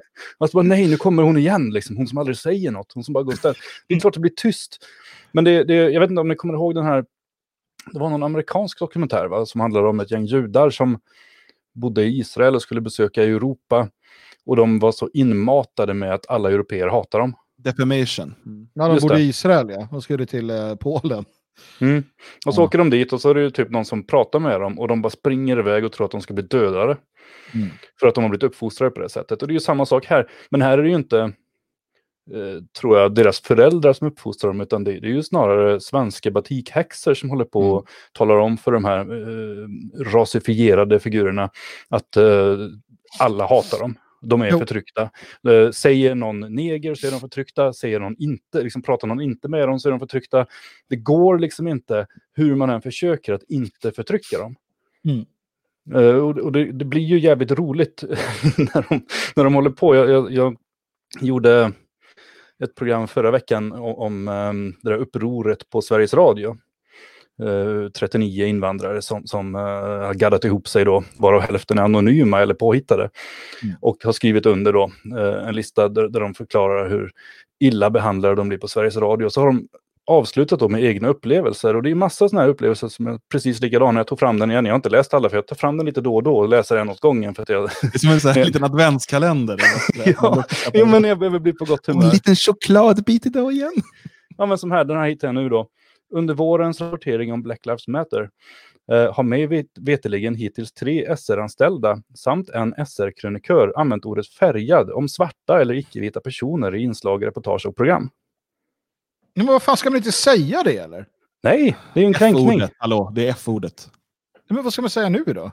Ja, men svarta Nej, eller icke-vita står det ju. Nej. Just nu. Sen kommer det ju ändras. Nästa, om något år så är ju det. ehm, problemet är ju ofta att, att, att de här orden i sig är ju inte de som är kränkande, utan det är ju de, de ehm, bärarnas beteende som gör att folk får en negativ bild av det. Precis. Ehm, får man säga så? Eller folk, fan, hur folk upplever hur, hur bärarna eh, beter sig. Men, för jag måste bara säga, det är lite intressant det du tar upp här. eh, att, att det är de själva det handlar om. va? För att i den här artikeln så går man ju vidare. Man går ju vidare till att prata med Manuel eh, från Kongo-Kinshasa ursprungligen. Han är 60 bast nu. Han, eh, han har sin 38-åriga brud, eh, Maria. Hon är också därifrån. Uh, hatten av för, för Emanuel då. Eh, men eh, han, eh, han berättar ju eh, bland annat hur det var att komma hit förr, på 80-talet tror jag. 80-talet. Mm. Och då säger han så här, på 80-talet när han kom, då, han, är ju, han är ju då svart, Eh, så skriver de så här, det var en stor... Ja, det tror jag nog. Eh, svenskarna bemötte honom med nyfikenhet, lite okunskap och SFI-böckerna som han beskriver var fulla av stereotyper. Uh, men den generella inställningen upplevde han till skillnad från idag inte som negativ. Nej, alltså 80-talet, inte så många. Kom någon som där kom Kinshasa, spännande, tjena tjena, vem är du, var kommer du ifrån? Och så fortsatte det där, så, så kom det fler och fler och fler. Och, ja, men till sist så bara, ja men alla är ju därifrån, okej, vi kanske inte behöver fråga. Eller, ja men vi gör det i alla fall. Då bara, varför frågar du det? Din rasse! Då sa jag, ja ja, fan vad tråkiga ni var, det går inte att ha att göra med er. Ja, det är som en sån där, ja men de är som så här, alla är som Ove Sundberg eller någonting. Ja, och bara bråkar med en. Och man försöker så här, ja men haha, vilket land kommer du ifrån? Då är Sverige. Så där. Det är liksom inget kul längre. Ja, så att mm. nej, då blir det dålig stämning. Det, det, är inte vårt fel, det är inte svenskarnas fel. Och Emanuel säger att i delar av Stockholm när han ska vinka in en taxi så stannar inte taxi. Nej, men vad fan, det är ju inga svenskar som kör taxi. Eller liksom, det är ju inte vårt fel. Mm. Det, det, är inte svenskar sådana som, som jag och i, er, mina vänner. Det är inte vi. Utan det är andra utav dem mot varandra. Herregud, när jag jobbade på, jobbade på en sån här barnvagnsbutik uh, i Jakobsberg, Babyland hette den, det är, det är inga hemligheter på verkstaden och lagret. Och vi, så kom det in då från Rinkeby och Tensta och så här. Och vi hade en kille på jobbet, han var svart. Uh, och, och, och, när det var så här, uh, jag hade problem med någon familj, det var 12 pers där, alla svarta som natten. Jag, jag orkade inte med dem, du vet, det var så här, de hade kört 100 kilo ban bananer i, eller något i, i uh, barnvagnen och den hade sänkts ner. Oj oh, jävlar, nu skickar jag iväg den. Så, hade sänkts ner och sådär. Och de bara, garanti, garanti, garanti. Jag bara, nej, ingen garanti. Och så gick jag in till honom. Och så sa jag till honom, fan du får ta de här, det är dina stamfränder, jag orkar inte. Då gick han dit, öppnade dörren, tittade ut och så bara slog han igen dörren och bara, de pratar jag inte med.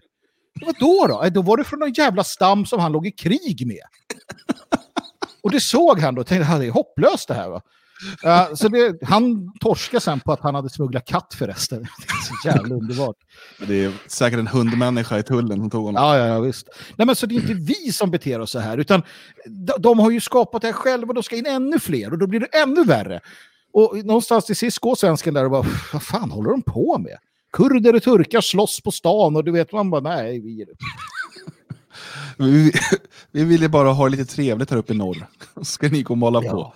Ja. Men det är så intressant också, för de avslutar artikeln i Svenska Dagbladet, Emanuel då, eh, från, från Kongo-Kinshasa. Han skriver, då, då, man avslutar så här. Själv hittar han styrkan i vetskapen om sitt ursprung. Om någon säger något eh, nedsättande kan jag skratta inombords och tänka att personen inte vet vem jag är eller vad jag har i Kongo. Att resa dit är min terapi. Men stanna då! Jag fattar inte problemet.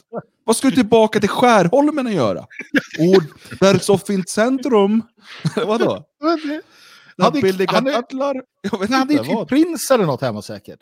Du vet, han har skitbra där. Och bara nej. Det, det, det där är fantastiskt. De flyr hem liksom för att det är så himla ja, men, jobbigt. Jag åker hem för då mår jag bra i terapi här i Kongo. Men sen bara, ja, nu mår jag bra bäst att åka tillbaka till Skärholmen istället. Alltså Skärholmen är liksom ett ställe ingen vill åka till. Och han är liksom typ prins i Kongo. Men bara, nej, åka till Skärholmen och bli utsatt för den här rasismen igen. Det verkar, verkar bra ja, men, för mig. För att man måste ju ställa sig frågan också. Chang Frick. Jag, jag säger bara Chang Frick. Han är alltså mm. hälften jude mm. och, och, hälften zigenare. Mm. Ja, det verkar funka. En jugenare. Alltså, ja, men det verkar ju funka.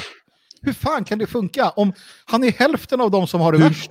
Nu måste vi definiera funka här tycker jag. För att eh, jag vet inte om du har sett honom. Nej, men vadå, han, han, han liksom sådär va? Och, och, och, och så, och jag menar, han har ju sin tidning och sådär. Sen har den här Malcolm, han är ju för fan, han är ju svart.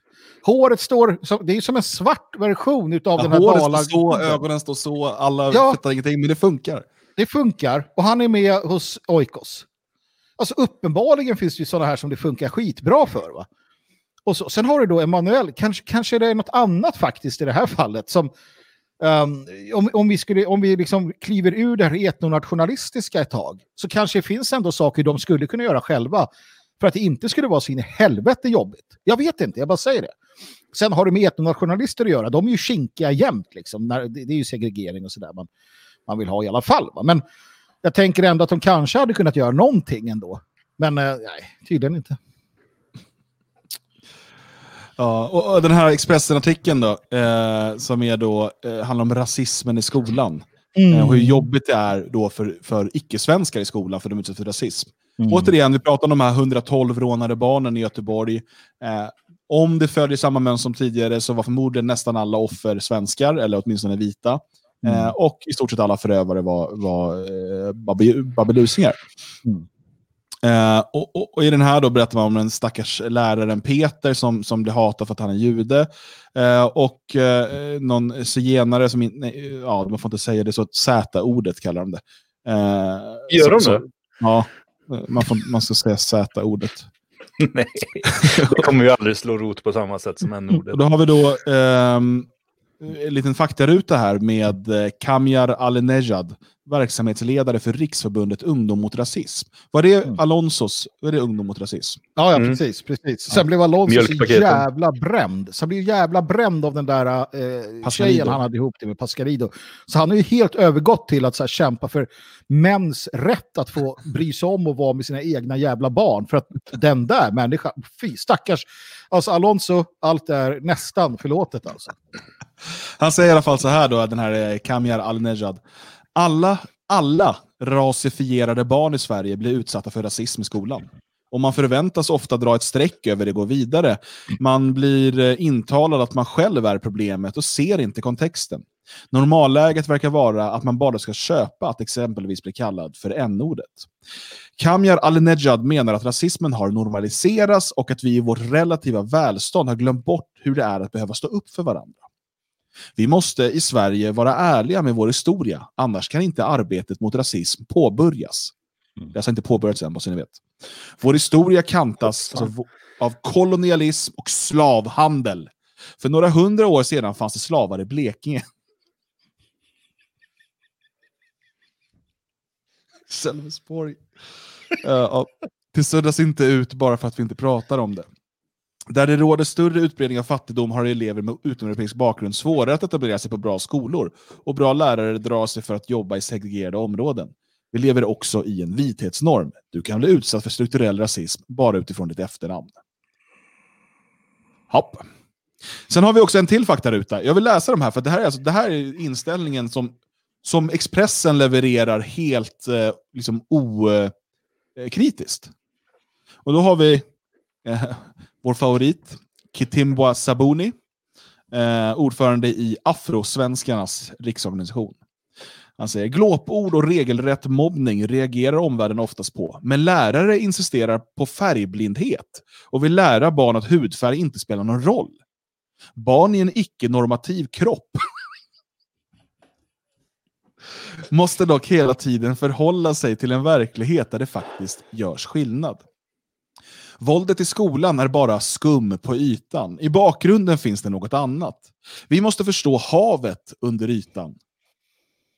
Djupt, djupt Det som sker är varken otydligt eller omärkbart, mer än för vissa som aldrig pratar med någon eh, som har erfarenhet av detta.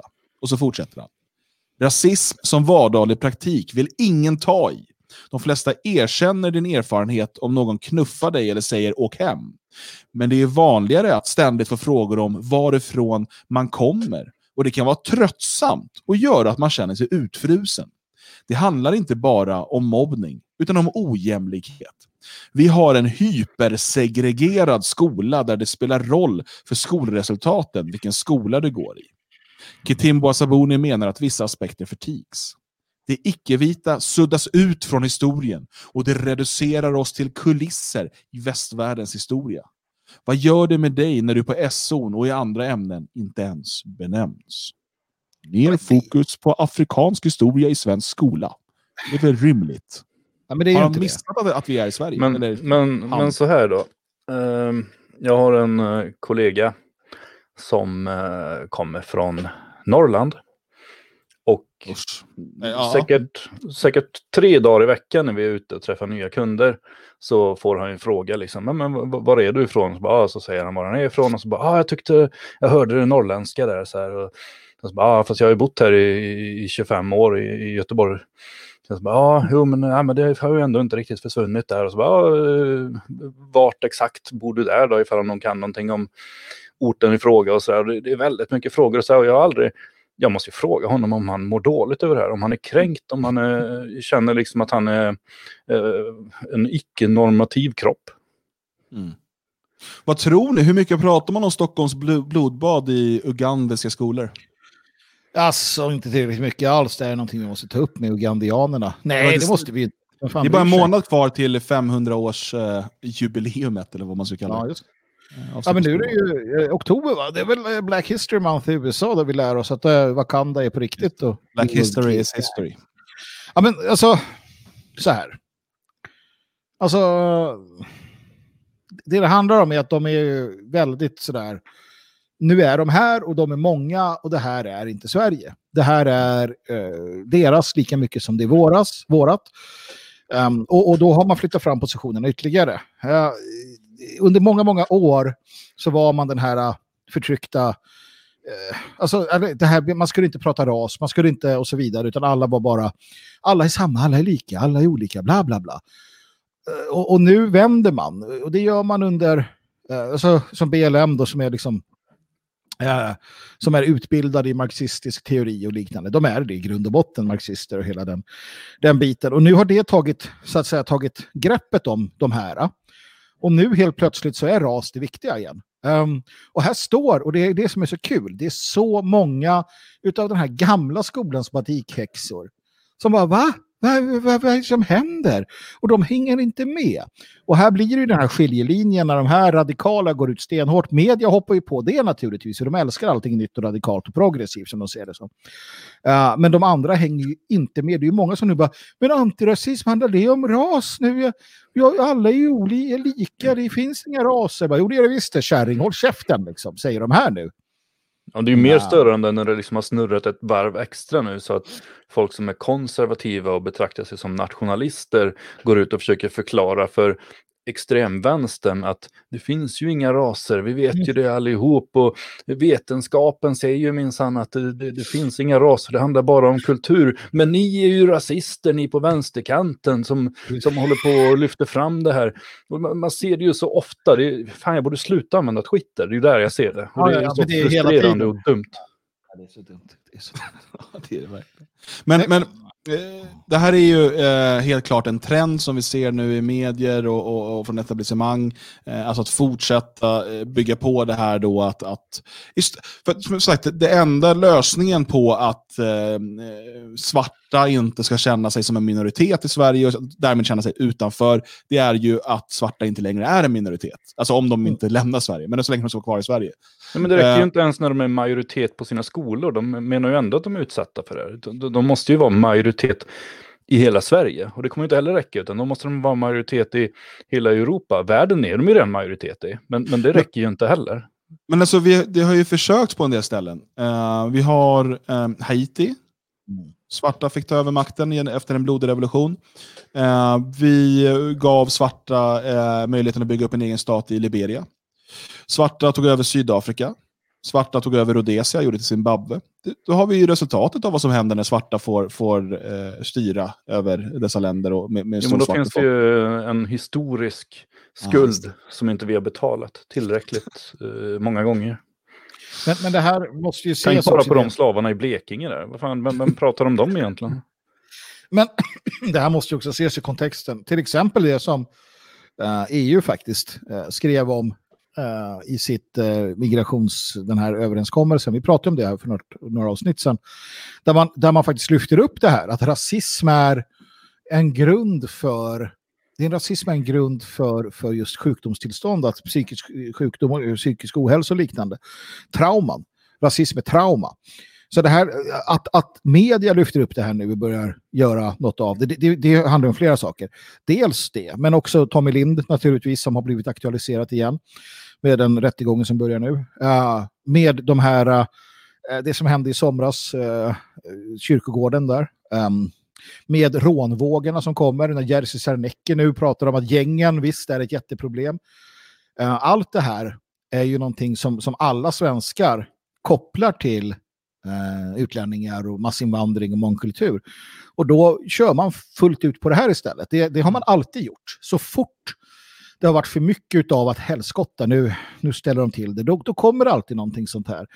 Antingen blir det någon svenska hjältar, någon sån här någon, någon kebabtekniker som, som har gjort någonting jättebra um, och blir hedrad för det. Jag har inga problem med att man hedrar människor för bra saker. Va? Men alltid så blir det så här, nu ska det vara svenska hjältar. Om någon anledning så är alla de som eh, liksom har varit bäst, de är tydligen liksom, svenska på det där nya sättet som de säger finns. Mm. Ja, eh, nej men som sagt det är en, det är en eh, tydlig trend och jag, jag, är helt inne på, på det du säger Magnus. Det här är sånt man, man släpper ut när det behövs eh, eh tas fokus ifrån andra saker. Eh, klandiskussionen som kom igång eh, rånvågen som har, som har pågått i flera år nu, eh, eh mordet på Tommy Lind och våldtäkten på den, eh, på den svenska flickan, rättegången som börjar imorgon. Eh, fokus måste bort från det här och nu pumpar man ut de här artiklarna om de stackars, stackars, stackars utlänningarna eh, som, som behandlas så illa utav, utav det, det rasistiska Sverige. Jag tror också att det är en fortsättning på BLM. Man tycker väl att det har stannat av lite grann och inte hänt så mycket. Man vill ju dra igång det här ordentligt, att det ska fortsätta. Det, mm. jag vet inte, det, det, har ju mattats av väldigt, väldigt mycket. Och, och det tror jag att journalisterna känner att uh, fan, vi, vi lyckades inte. Folk verkar inte bry sig. När de ändå varit ute och slått på polisbilar och sånt där och svensken vaknar inte, de fortsätter springa runt och vara rasistiska där i sin trångsynta värld, utan vi måste ju upplysa dem om allting vi förstår. Och så går de ut och hittar några trötta invandrare som, som kan berätta om hur förtryckta de är. Uh, så, så, att jag tror det, det är väl ett uh, steg två i BLM-rörelsen som man försöker uh, driva fram. Mm. Jag tänker att vi ska uh, gå in på kvällens sista ämne som uh, också är titelämnet, som handlar om den svenska djupa staten. Och um, Jag tycker att det här är väldigt intressant. Jag, jag kommer läsa ifrån en artikel skriven av en David Strömberg, uh, som är libertarian. Han har skrivit den på fridebatt.se. För att han sätter fingret på något väldigt, väldigt viktigt. Som, vi har varit inne på det här tidigare, men det gäller att förstå hur Sverige är uppbyggt och, och hur det fungerar. Um, för det, fin det, finns någon tro på dels att man ska kunna få eh, liksom en seger eh, i ett majoritetsval i, i Sveriges riksdag. Eh, och när man väl har det så, eh, så har man makten och, och liksom kan ändra saker lite hur man vill. Nu är det klart att i ett läge då ett parti som AFS eller liknande skulle få 51 procent av rösterna så är det nog väldigt, väldigt mycket som har hänt innan dess. Men det gäller att ha klart för sig hur, hur är Sverige uppbyggt eh, och hur fungerar den djupa staten i Sverige. För att den djupa staten i Sverige, eh, den är inte nödvändigtvis speciellt ljusskygg.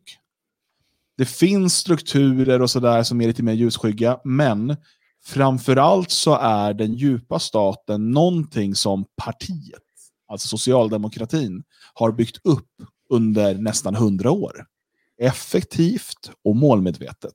På ett sätt som gör att man kan eh, kontrollera samhället och staten även om man förlorar ett val.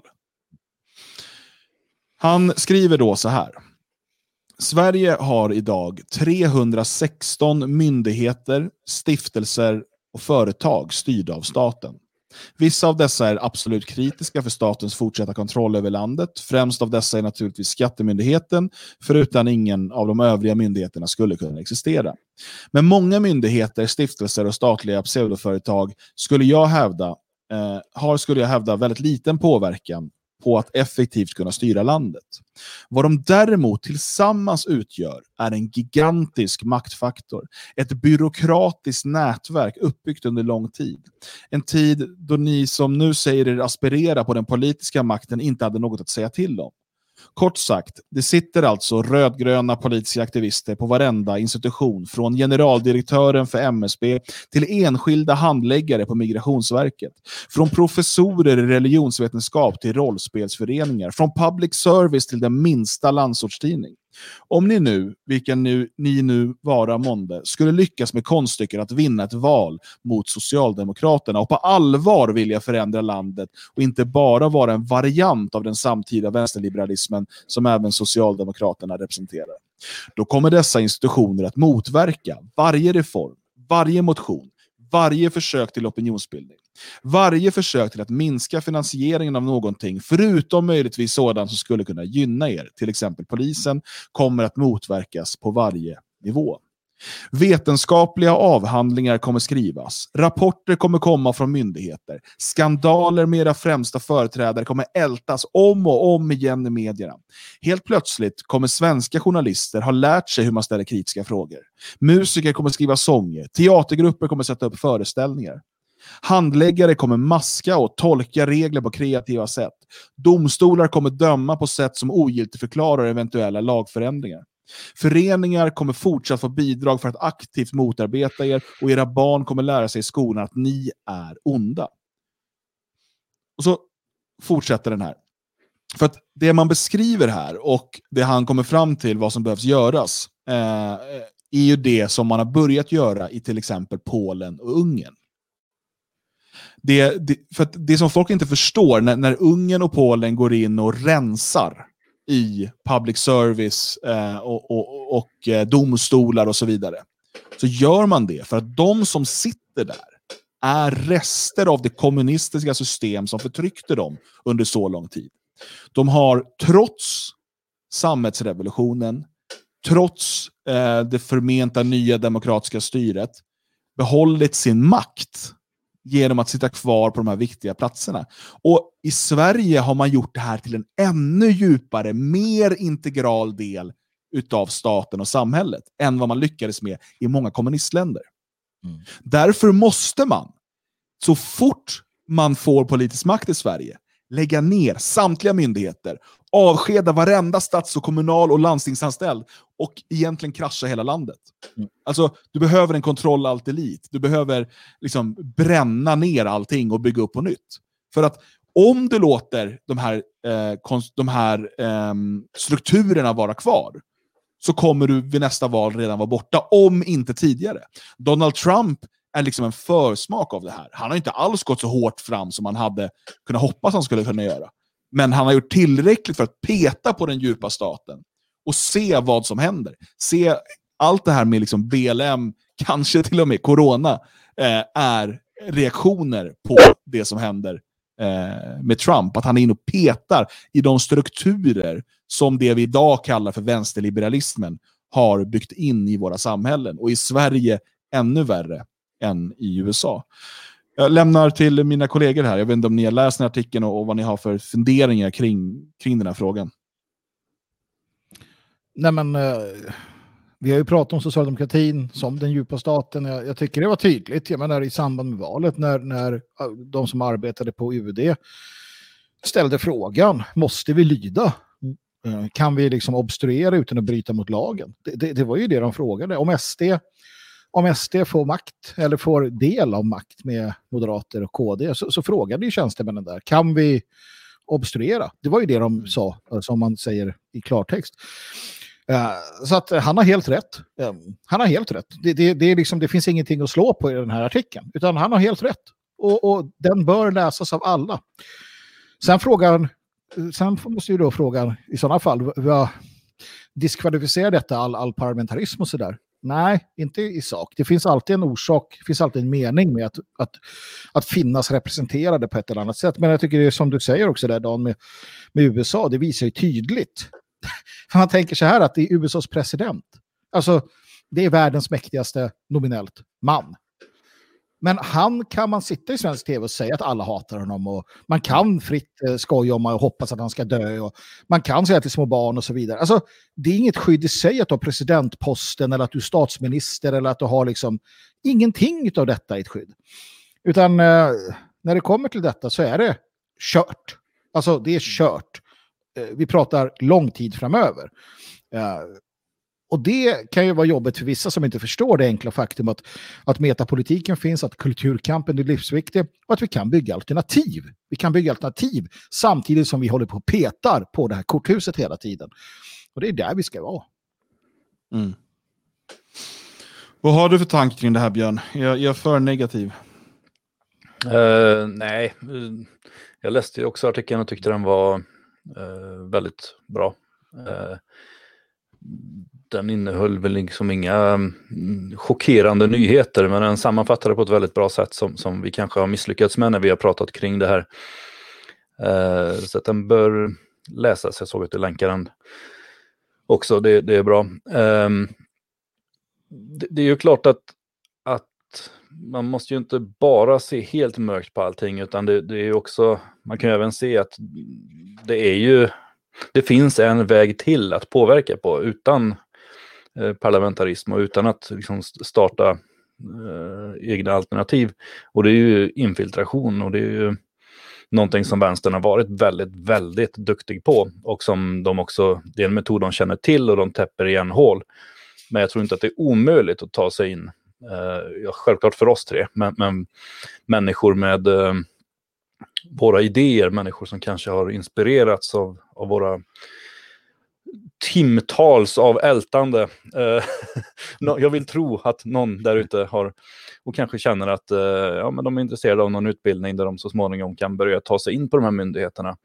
Sakta men säkert äta upp det inifrån. Sen är det klart att så, så länge makten ser ut som den gör så får de inte de högsta chefsposterna. Men de kan kanske komma in på tillräckligt bra poster för att åtminstone peta lite grann där också. Lite grann inifrån, störa lite, föra det lite åt vårt Så som vänstern säger att de ska mm. göra när de inte vill ställa upp på, på partier de inte gillar.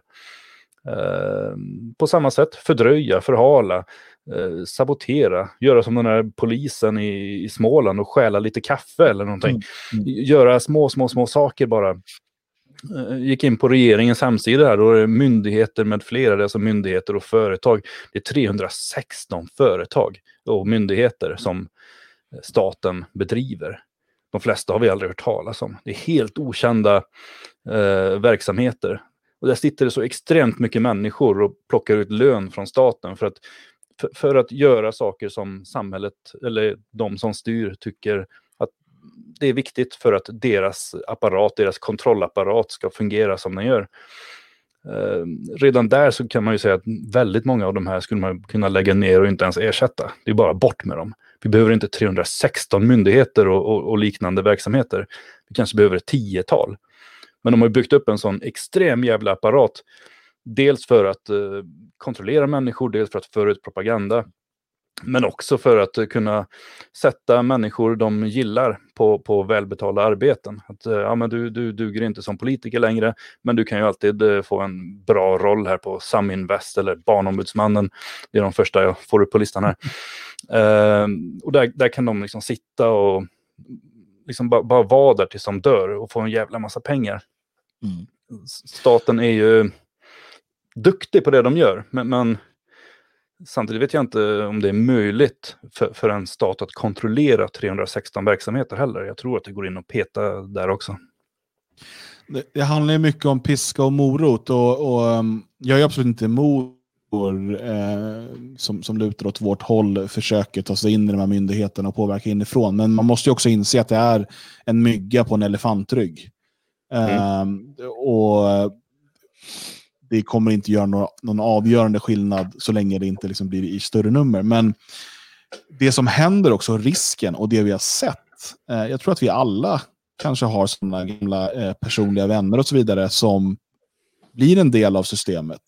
Eh, med status, pengar, förmåner eh, och vänjer sig vid detta.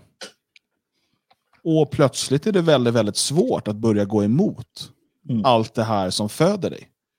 Eh, och som ger dig eh, möjligheten att bo i det här trygga vita området. Eh, åka på långa semestrar med, med familjen och gå på kändismingel eller vad det nu än må vara. Eh, jag har i alla fall sett det flera gånger med människor som har rört sig i våra kretsar och, och, och liksom sagt ja, men jag, nu, nu ska jag vara lite eh, dold och sådär för att nu är jag klar med min utbildning och jag har fått ett bra jobb på den här myndigheten eller den här ambassaden eller vad det nu än är. Eh, och sen får man tag i de här fem, tio år senare och de vill inte ha någonting med att göra utan de är nu övertygade vänsterliberaler. Mm. Eh, det och, och jag ser det som en större risk än vad jag ser möjligheten att de här människorna skulle kunna påverka något Eh, positivt. Så jag är nog mer inne på idén att segregera, organisera, revoltera. Alltså, det finns en aspekt av det här som kan vara värt att komma ihåg. Historiskt sett, om vi tittar på historien, så är det lite intressant. För att en gång i tiden så hade man ju tjänstefolk. Va? Eh, kungarna och drottningarna, det har de till del idag också, men det var, det var många, många fler. Och så. Och det, det som är intressant, och, och, alltså, nu går vi långt tillbaka, vi kan prata romarriket vad du vill, eh, slavar och sådär. Eh, och de hörde allt allt. Alltså man planerade, man planerade sina politiska kupper och, och, så här, nu ska vi mörda Caesar. Det gjorde man inför slavarna. Så slavarna skvallrade med varandra. Och det här är någonting jag tänker, kanske en, en, en blandning här. Alltså det som är bra, det är att ha de här tjänarna, tjänarna, alltså tjänstefolket på departementen. Människor som inte behöver vara chefer eller ens vara det, men de, de bär posten. De sorterar breven. De kör kopi de kopierade papperna fram och tillbaka, upp och ner. Där finns det många. Där finns det många som hör någonting, ser någonting. Det skvallras, det pratas.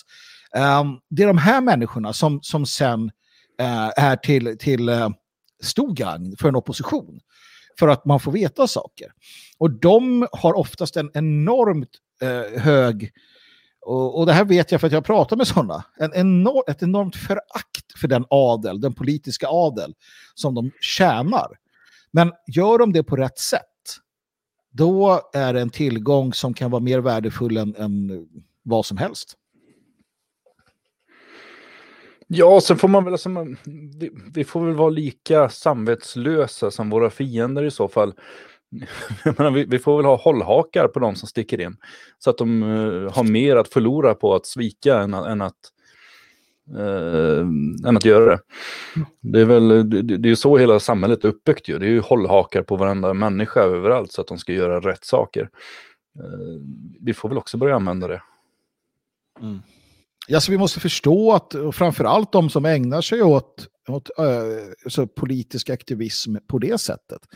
Alltså, Eh, där, där handlar det om, om sådana saker. Um, absolut, jag, jag har inga problem med det. Där måste man ju förstå att det är en...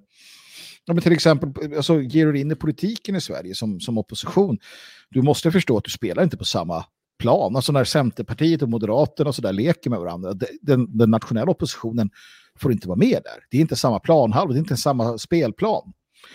Uh, och, och, till exempel som du säger då Björn, det är en sån där aspekt som kan vara vettig att ha med sig helt enkelt. Jag, eh, det där är väldigt intressant och, och, en sak som är säker är att ett parti som vill på allvar förändra det här samhället måste, och det, där kan man ju säga att AFS har en, en bra sak, att de har det här dränerade politiska träsket. Mm. Eh, och de har en viss politik för det här.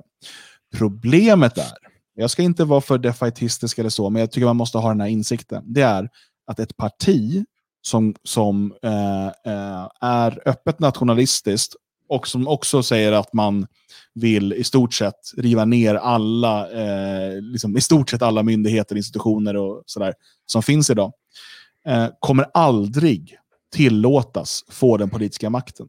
Man kommer, eh, precis som att man säger, när Ungern nu gör upp med sitt kommunistiska förflutna, när Polen gör det, då är det ett hot mot demokratin. Eh, man skrev till och med, jag tror det var Aftonbladet som skrev att Ungern är nu en de facto diktatur. Eh, för att man rensar upp eh, i den djupa staten. Mm. Och samma sak, nu öppnar man upp för organisationsförbud. Sverigedemokraterna står bakom det här. Sverigedemokraterna har inte någonting att gå till val på att, att rensa upp det politiska träsket. Eh, utan eh, man vill, liksom, man, precis som man vill vara inne och liksom reformera EU inifrån så vill man försöka reformera staten inifrån genom att långsamt ändra, vrida på lite liksom rattar och sådär. Eh, och eh, när man öppnar upp för organisationsförbud, om vi leker med tanken att AFS eller något annat parti, NMR eller någonting som Eh, som på allvar vill förändra Sverige i grunden, eh, hela liksom statsapparaten, skulle bli, eh, börja närma sig riksdagsinträde eller bli relativt stort, och det finns organisationsförbud, då kommer man mena att de här är ett hot. Och det här har man rätt. De är ett hot mot det de kallar för demokrati. För de menar att demokrati är just det vänsterliberala djupa staten-styret. Det är det som är demokratin det, utan public service så är, har vi ingen demokrati enligt de här människorna, till exempel. Eh, och, och eh, I deras värld är de här då ett hot mot demokratin och därmed kommer man ha laglig rätt och till och med en plikt att förbjuda dem innan de kan införa de facto diktatur som i Ungern och Polen. Så att hela idén om att ett parti som är öppet med och på allvar vill rensa ut hela det nuvarande systemet och göra sig av med den här djupa staten. Att de skulle tillåtas få makten i Sverige. Jag skulle säga att det är naivt. Det är naivt att tro att det skulle tillåtas. Mm. Jag har inget, och, inget, och, inget mer att säga. att Det där är ju, det är ju bevisat genom det de säger till MPD i Tyskland. Mm. När de var uppe på, på att det är ett demokratiskt parti, de uppfyller alla krav som finns, bla bla bla. Och då säger högsta domstolen där att ni är så små så just nu får ni finnas kvar, men skulle ni bli större så förbjuder vi er. Så. Mm. Precis. Det, det och vad hände, vad hände med um, Flams Lock, Lock hette de först va? Ja.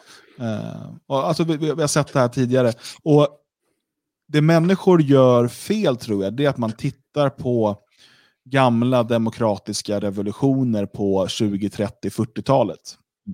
Eh, och, och, och, tänker att man ska kunna göra likadant idag. Man kan säga att, att Europas fiender, som jag vill kalla hela det här, det här systemet, de har lärt sig sin läxa. De kommer aldrig mer tillåta att en, en sann nationalistisk opposition tar makten via demokratiska val. Jag, jag, jag är ledsen, men jag, jag tror inte det. Jag, tror absolut inte de kommer göra det. Eh, utan, och det, det jag menar då är att det här parlamentariska arbetet måste man se, alltså på riksnivå, måste man bara se som ett verktyg, en plattform. Ett sätt att röra om, att, att liksom få uppmärksamhet för de här frågorna. Rikta fokus eh, mot eh, viktiga frågor för, för svenskarna. Eh, men tron på att vi skulle få komma in eh, och, och liksom på allvar ta över maktens korridorer eh, är naiv. Mm. Nu måste ni se några positiva saker här. Jag, vi kan inte avrunda så här. Vi har försökt flera gånger, men du bara ska dra ner oss. Du ska ja, alltså, vi, vi, vi är tysta istället, så kanske vi inte gör det igen. Nej, men vadå? Det är väl inte mer, det är inte svårare än så. Våra lyssnare och, och tittare vet det. Uh, allt sånt här är ju också uh, tillfällen, möjligheter. Eh, problem och bekymmer är ju bara det är bara att man får bättre möjligheter att göra stordåd. Jag, jag, jag ser liksom inte det på det sättet.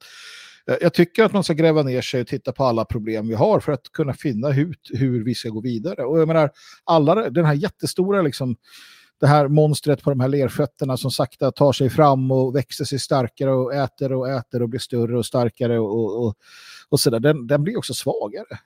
Människorna har blivit sämre, politikerna är dummare, myndighetscheferna är mer korkade, eh, de som upprätthåller ordningen blir bara liksom mer och mer förvekade. Um, så att i, i den här styrkan som, som är någon form av tillsynas så, så, finns ju också undergången för dem själva.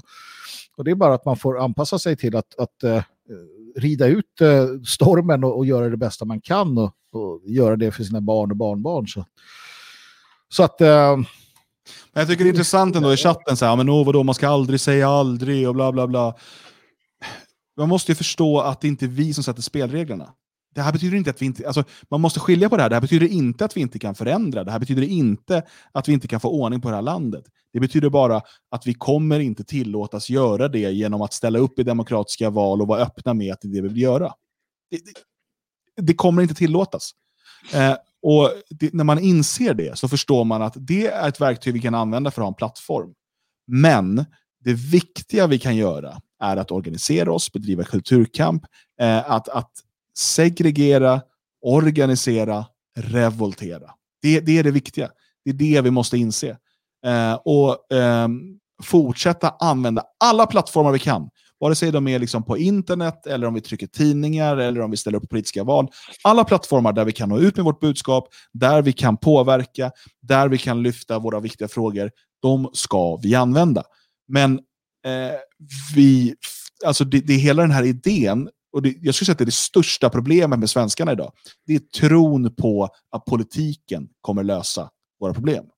När problemen ligger inom oss. Det är vi som måste förändras. Det är vi som måste vara förändringen.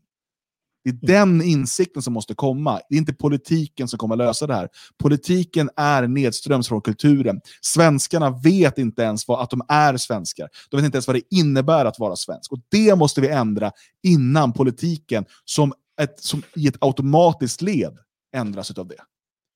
Det handlar inte om att liksom, gå med på att spela det här spelet som, som de, där de har satt reglerna. Och tro att det handlar om att bedriva valkampanj och sen gå och rösta vart fjärde år.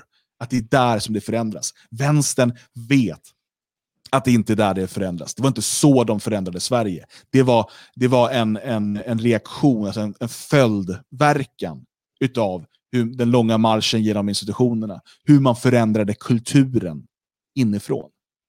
Så det är den vi behöver ändra först. Och det gör vi i dagsläget bäst genom att segregera, organisera, revoltera. Amen på det. Tack, Jesus Kristus.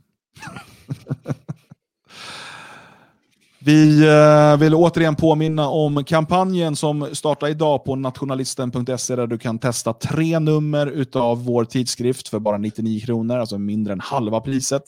Eh, in på nationalisten.se nu och teckna din prenumeration så kommer du få eh, oktobernumret hemskickat med posten. Ja, imorgon säkert. Så att in och lös det nu. Nationalisten.se. Är du intresserad av att organisera dig, är du intresserad av att bygga ett nätverk av svenskar där du bor eller flytta närmare andra svenskar, andra fria svenskar. Bli medlem i föreningen Det fria Sverige på detfriasverige.se.